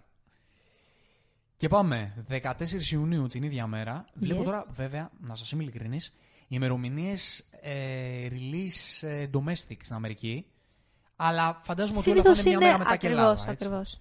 Ε, από μέσα στον Αύγουστο, τέλη Ιουλίου-Αυγούστου, πολλές ταινίες μετατίθενται. Αλλάζουνε. μμ. Επειδή ο Έλληνας δεν Φεύγει, πατάει σωστά. σινεμά το καλοκαίρι, οπότε πολλά πηγαίνουν για Σεπτέμβρη. Αν θυμάμαι καλά, το Oppenheimer θα το δούμε Σεπτέμβρη.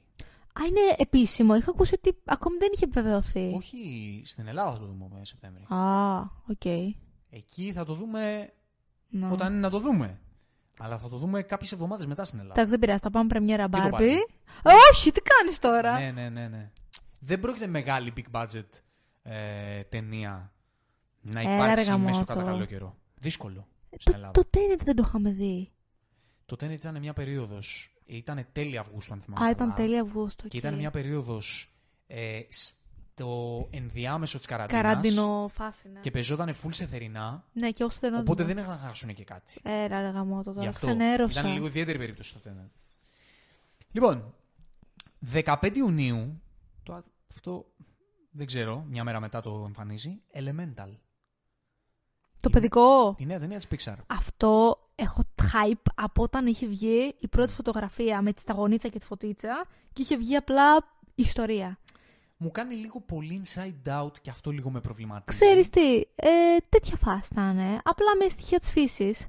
Θα σου πω κάτι, ποτέ δεν έχει πάει στραβά project της Pixar. Θεωρώ ότι άλλη μια φορά θα έχει τρομερό συνέστημα, τρομερά μηνύματα. Θα είναι μια κλασικά ενήλικη ταινία που απλά έχει το προσωπείο του animation. Εγώ ανυπομονώ για αυτή. Καλά, εντάξει, το Pixar τώρα Και θεωρώ είναι ότι ό,τι δεν βγάζει. θα...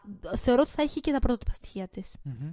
Πάντα η- αυτή μια ταινία που βγάζει Pixar το χρόνο είναι, Είναι must. εμπειρία. Είναι must. εμπειρία. 16 Ιουνίου, Extraction 2.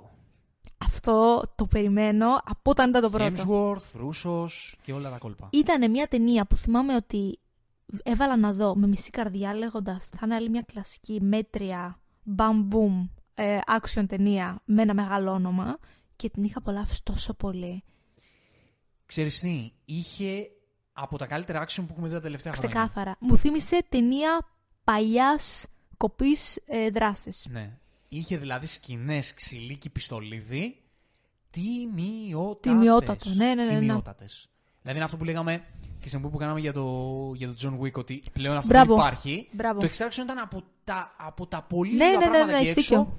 Από τις πολύ λίγες ταινίες που όντως προσπάθησαν να κάνουν καλό action. Και πάμε, κλείνουμε τον Ιούνι, αυτόν τον καυτό Ιούνι, Μμμ. Indiana Jones and the Dial of Destiny. Κλείνει να επικά πεις; αυτός ο μήνας. Τι να πεις; Τα λόγια περιττά, τελευταία ταινία. Πώς Indiana πιστεύεις Jones, ότι θα πάει αυτό; Εμπορικά. Όχι.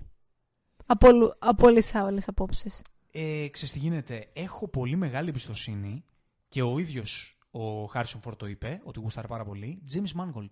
Ο σκηνοθέτης είναι ο σκηνοθέτης του Wolverine. Ναι. Του, του Wolverine. Του Logan. Του Λόγκαν, οκ. Του έχω εμπιστοσύνη. Ε, εντάξει, το προηγούμενο Indiana Jones δεν θα έλεγα ότι με ενθουσιάσε. Αλλά... Είμαι λίγο περίεργη. Ξέρεις γιατί, γιατί Ναι. ένιωθα μερικές φορές από παγιέ συνέντευξει του Harrison Ford και τέτοια ότι δεν ψήνει καθόλου. Και δεν θέλω αυτό να φανεί ρεγαμότο στην ταινία. Δεν ψήνει καθόλου για αυτή την ταινία; Ναι, ότι γενικότερα θα του φανεί όλο μια αγκαρία. Ή μια επιταγή, Λες, δεν ξέρω. Έτσι φαίνεται. Μακάρι όχι, Νομίζω πραγματικά. Η προηγούμενη ταινία νομίζω του φαινόταν λίγο αγκαρία. Αυτή, επειδή είναι και η τελευταία. Ναι, λες επειδή έχει το συναισθηματικό βάρος να είναι πιο επενδυμένο. Ναι, νομίζω σε- ψήθηκε λίγο σε αυτή Ε, την ταινία. ελπίζω πραγματικά απλά να μην είναι μόνο νοσταλγία και εκμετάλλευση για να πάει καλά η πρακτικά αυτή η ταινία. Θα δούμε. Να έχει όντως δηλαδή κάτι να πει για να κλείσει αυτή, αυτή η ιστορική ιστορία καλά. Ναι. Αυτό. Αυτό ακριβώς. Και... και πάμε στα τηλεοπτικά που έχουμε μερικά ωραία πραγματάκια. Αρχικά, ξέρεις ότι βγαίνει τρίτη σεζόν Warrior; Η αλήθεια είναι το ξέρω. Το ξέρεις. Ήθελα να... Περίμενες να μην το ξέρω. Ναι, με, ναι. με απογοητεύει Νομίζω- πάρα νο- πολύ. Νομίζω αυτό. ήθελα να το παίξω λίγο έξυπνος. Καθόλου, καθόλου. Όχι. Είμαι κρέμωμα από τους πολυελαίους εν Ωραία. αναμονή της τρίτη σεζόν. Ωραία, για πες μας λίγο για το Warrior. Είναι μια σειρά που σου αρέσει. Τα είπα βέβαια και στο QA ναι, που ναι, με όχι, μην μας ρώτησες. πεις αναλυτικά. Ε, είναι μια επική σειρά που αφορά πριν περίπου 50 χρόνια το πώς διαχειριζόταν η κινέζικη μαφία της Νέας Υόρκης, ε, τη βία, της, ε, τη διαφθορά, τις ε, ρατσιστικές συμπεριφορές, τα χρέη που είχαν μεταξύ τους. Είναι ένα έπος, μια σειρά απίστευτη, με τρομερή δράση, πολεμικές τέχνες άλλης εποχής, πάρα πολύ ωραίες έτσι, πάρα πολύ ενδιαφέρουσες θεματικές και τρομερή σκηνοθεσία. Και άλλη σειρά που παρακολουθείς, Sky, με την τελευταία σεζόν της, αυτό το μήνα, Jack Ryan. Το άκουσα αυτό, το με τον ξέρω. αγαπημένο Τζον Κραζίνσκι. Είναι ωραίο το Jack Ryan. Κοίτα ε. να Δεν δεις, το είναι έχω δει. μια απίστευτη σειρά. Οι πρώτες δύο σεζόν ήταν αριστουργήματα, κυριολεκτικά αριστουργήματα. Η τρίτη, ο- ε, από την οποία έχω αφήσει δύο επεισόδια, για να είμαι ειλικρινής, δεν ήταν για μένα τόσο καλή όσο ήταν οι προηγούμενες δύο. Ε, τα- έχει ακριβώς την ίδια φιλοσοφία, απλά δεν ξέρω, νομίζω ότι η βασική ιστορία δεν με ενδιαφέρει τόσο πολύ, γιατί κάθε σεζόν παίρνει, ξέρεις, ένα πάρα πολύ κεντρικό παγκόσμιο πρόβλημα και λίγο πολύ δείχνει πως όλοι το χειρίζονται. Η κατασκοπία, ε, το FBI, η CIA, οι μυστικές επιστολές και τέτοια. Το συγκεκριμένο δεν με ενδιαφέρει τόσο, όχι όμως ότι δεν είναι πάρα πολύ ψηλό το επίπεδο και ερμηνείες καταπληκτικές, απλά είναι θέμα, ξέρεις, θεματικής. Μμμ. The Bear season δεύτερη. Μμμ. Λέγαμε πριν για το The Bear. Προλαβαίνετε να, το, να μπριτζάρετε την πρώτη για να μπείτε στη δεύτερη, 22 Ιουνίου, Disney Plus. Το Warrior να πούμε είναι Max, έτσι; Ναι. HBO Max. Ε, έχουμε τρίτη σεζόν The Witcher. Ωραία. Η τελευταία του Κάβιλ. Νωρίς νωρίς. Μετά από δύο χρόνια. Ναι, ε, 29 Ιουνίου προς το φινάλε. Εγώ έχω ξεχάσει τι γίνεται πάντως. Θυμάσαι καθόλου που το έχουμε αφήσει. Ε, όχι. Εγώ την τύφλα μου Και θυμάμαι. δυστυχώς μετά την αποχώρηση του Κάβιλ από το ρόλο Έφυγε full hype. ψάχνω να βρω hype για να δω αυτή τη σεζόν. Μεγάλη αλήθεια πραγματικά. αυτό. Για να δω μετά τον. Ε, Το Liam. Το Liam τον ε, Hemsworth. να λαμβάνει το ρόλο. Δεν θέλω να το δω αυτό. Να, η αλήθεια είναι αυτή. Ε, αυτό δυστυχώς. Αυτό είναι το ξέρω. πρόβλημα. Ότι μου έχει κόψει πάρα πολύ hype αυτό και δεν ξέρω με τι κουράγιο θα δω την τρίτη σεζόν. Θα δούμε, δεν ξέρω. Ε, απ' την άλλη, ξέρεις, δεν θέλω να, να μην τη δω, γιατί είναι ότι, ότι μοναδικό θα μας έχει απομείνει από αυτό το ρόλο με τον, με τον Γκάβιλ και δεν θέλω να το χάσω. Γιατί ήταν ε, κυριολεκτικά φτιαγμένος για να παίξει αυτό το ρόλο, εκτός από το Superman, γι' αυτό ήταν πάνω απ' όλα φτιαγμένος, αλλά ξέρεις, αυτό είναι η δεύτερη επιλογή. Ε, άρα, ξέρεις, δεν το θα το δούμε, απλά θα υπάρχει μια μικρή μελαγχολία. Μμμ. Έχουμε επίσης το μεγάλη, τη μεγάλη βόμβα αυτό το μήνα. Μεγάλη σειρά που ετοιμάζει να κάνει πάταγο. Black Mirror. Μμμ. Νέα σεζόν Μετά Black, από πόσα χρόνια; Black Mirror. Πέντε, Είναι τέσσερα, πολλά χρόνια. πέντε. Ναι, Τέσσερα ναι, είναι ναι. σίγουρα. Παίζαν και πέντε. Μμμ. Ναι, ναι, ναι. Ε, νομίζω ότι είναι μία σειρά από αυτές που ακόμα κι αν δεν είσαι ξέρεις, ο πολύ φανατικός των σειρών, είναι η σειρά που έχεις δει και, και σε ψήνει.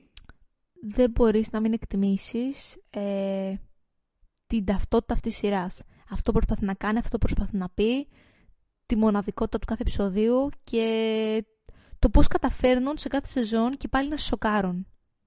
Μμμ. Ε, εντάξει, το Black Mirror είναι, ξέρεις, pop culture. Είναι Ναι. από αυτές τις σειρές που, που όλοι Είναι τις έχουν event. συζητήσει, Είναι που event. όλοι τις έχουν σχολιάσει, όλοι έχουν δει ένα επεισόδιο. Οπότε αναμένουμε, έχει ωραίο cast Βέβαια. αυτός ο κύκλος, οπότε αναμένουμε τι καινούριο μπορεί Να μας φέρει. τι πώς μπορεί να μας τρομάξει για το μέλλον ξανά αυτή η σειρά. Αυτά πάνω κάτω, ε, ο- τηλεοπτικά δεν έχει πολύ πράγμα, πολύ Ναι, έντονο η αλήθεια πράγμα. είναι αυτή. Ο, Ε, ο ξέρεις τι, Ιούνιος. δεν ήταν ποτέ μήνας μωρέ που περιμέναμε πάρα πολλά. Ναι. Κυρίως εκεί Αύγουστο-Σεπτέμβριο γίνεται το χαμός. Και όντως θα γίνεται ο χαμός. Ναι, καλά, έχουμε και Ιούλιο, έχει Mission Impossible, έχει... Μιλώ για σειρές, μιλώ για Για σειρές. σειρές λες. Ναι, εντάξει. Σειρές, μ, ε, αφού Αύγουστο έχουμε Μαζόκα. Ναι. ναι. Αύγουστο μαζόκα. Αυτά. Αυτά ήταν τα, τα νέα ε, Είχα- όσα είδαμε και όσα θα δούμε. Είχαμε να κάνουμε μεγάλο catch-up. Είχαμε είναι η να κάνουμε αλήθεια. μεγάλο κάτσαπ και ε, θα επανέλθουμε με φαντασιακό καφέ έτσι για να ξαναπιάσουμε από το λαιμό την επικαιρότητα. Έτσι δεν είναι; Πολύ σωστά. Τα λέμε στο επόμενο ερωτικό ταξίδι. From Zero to Hero. Just like that.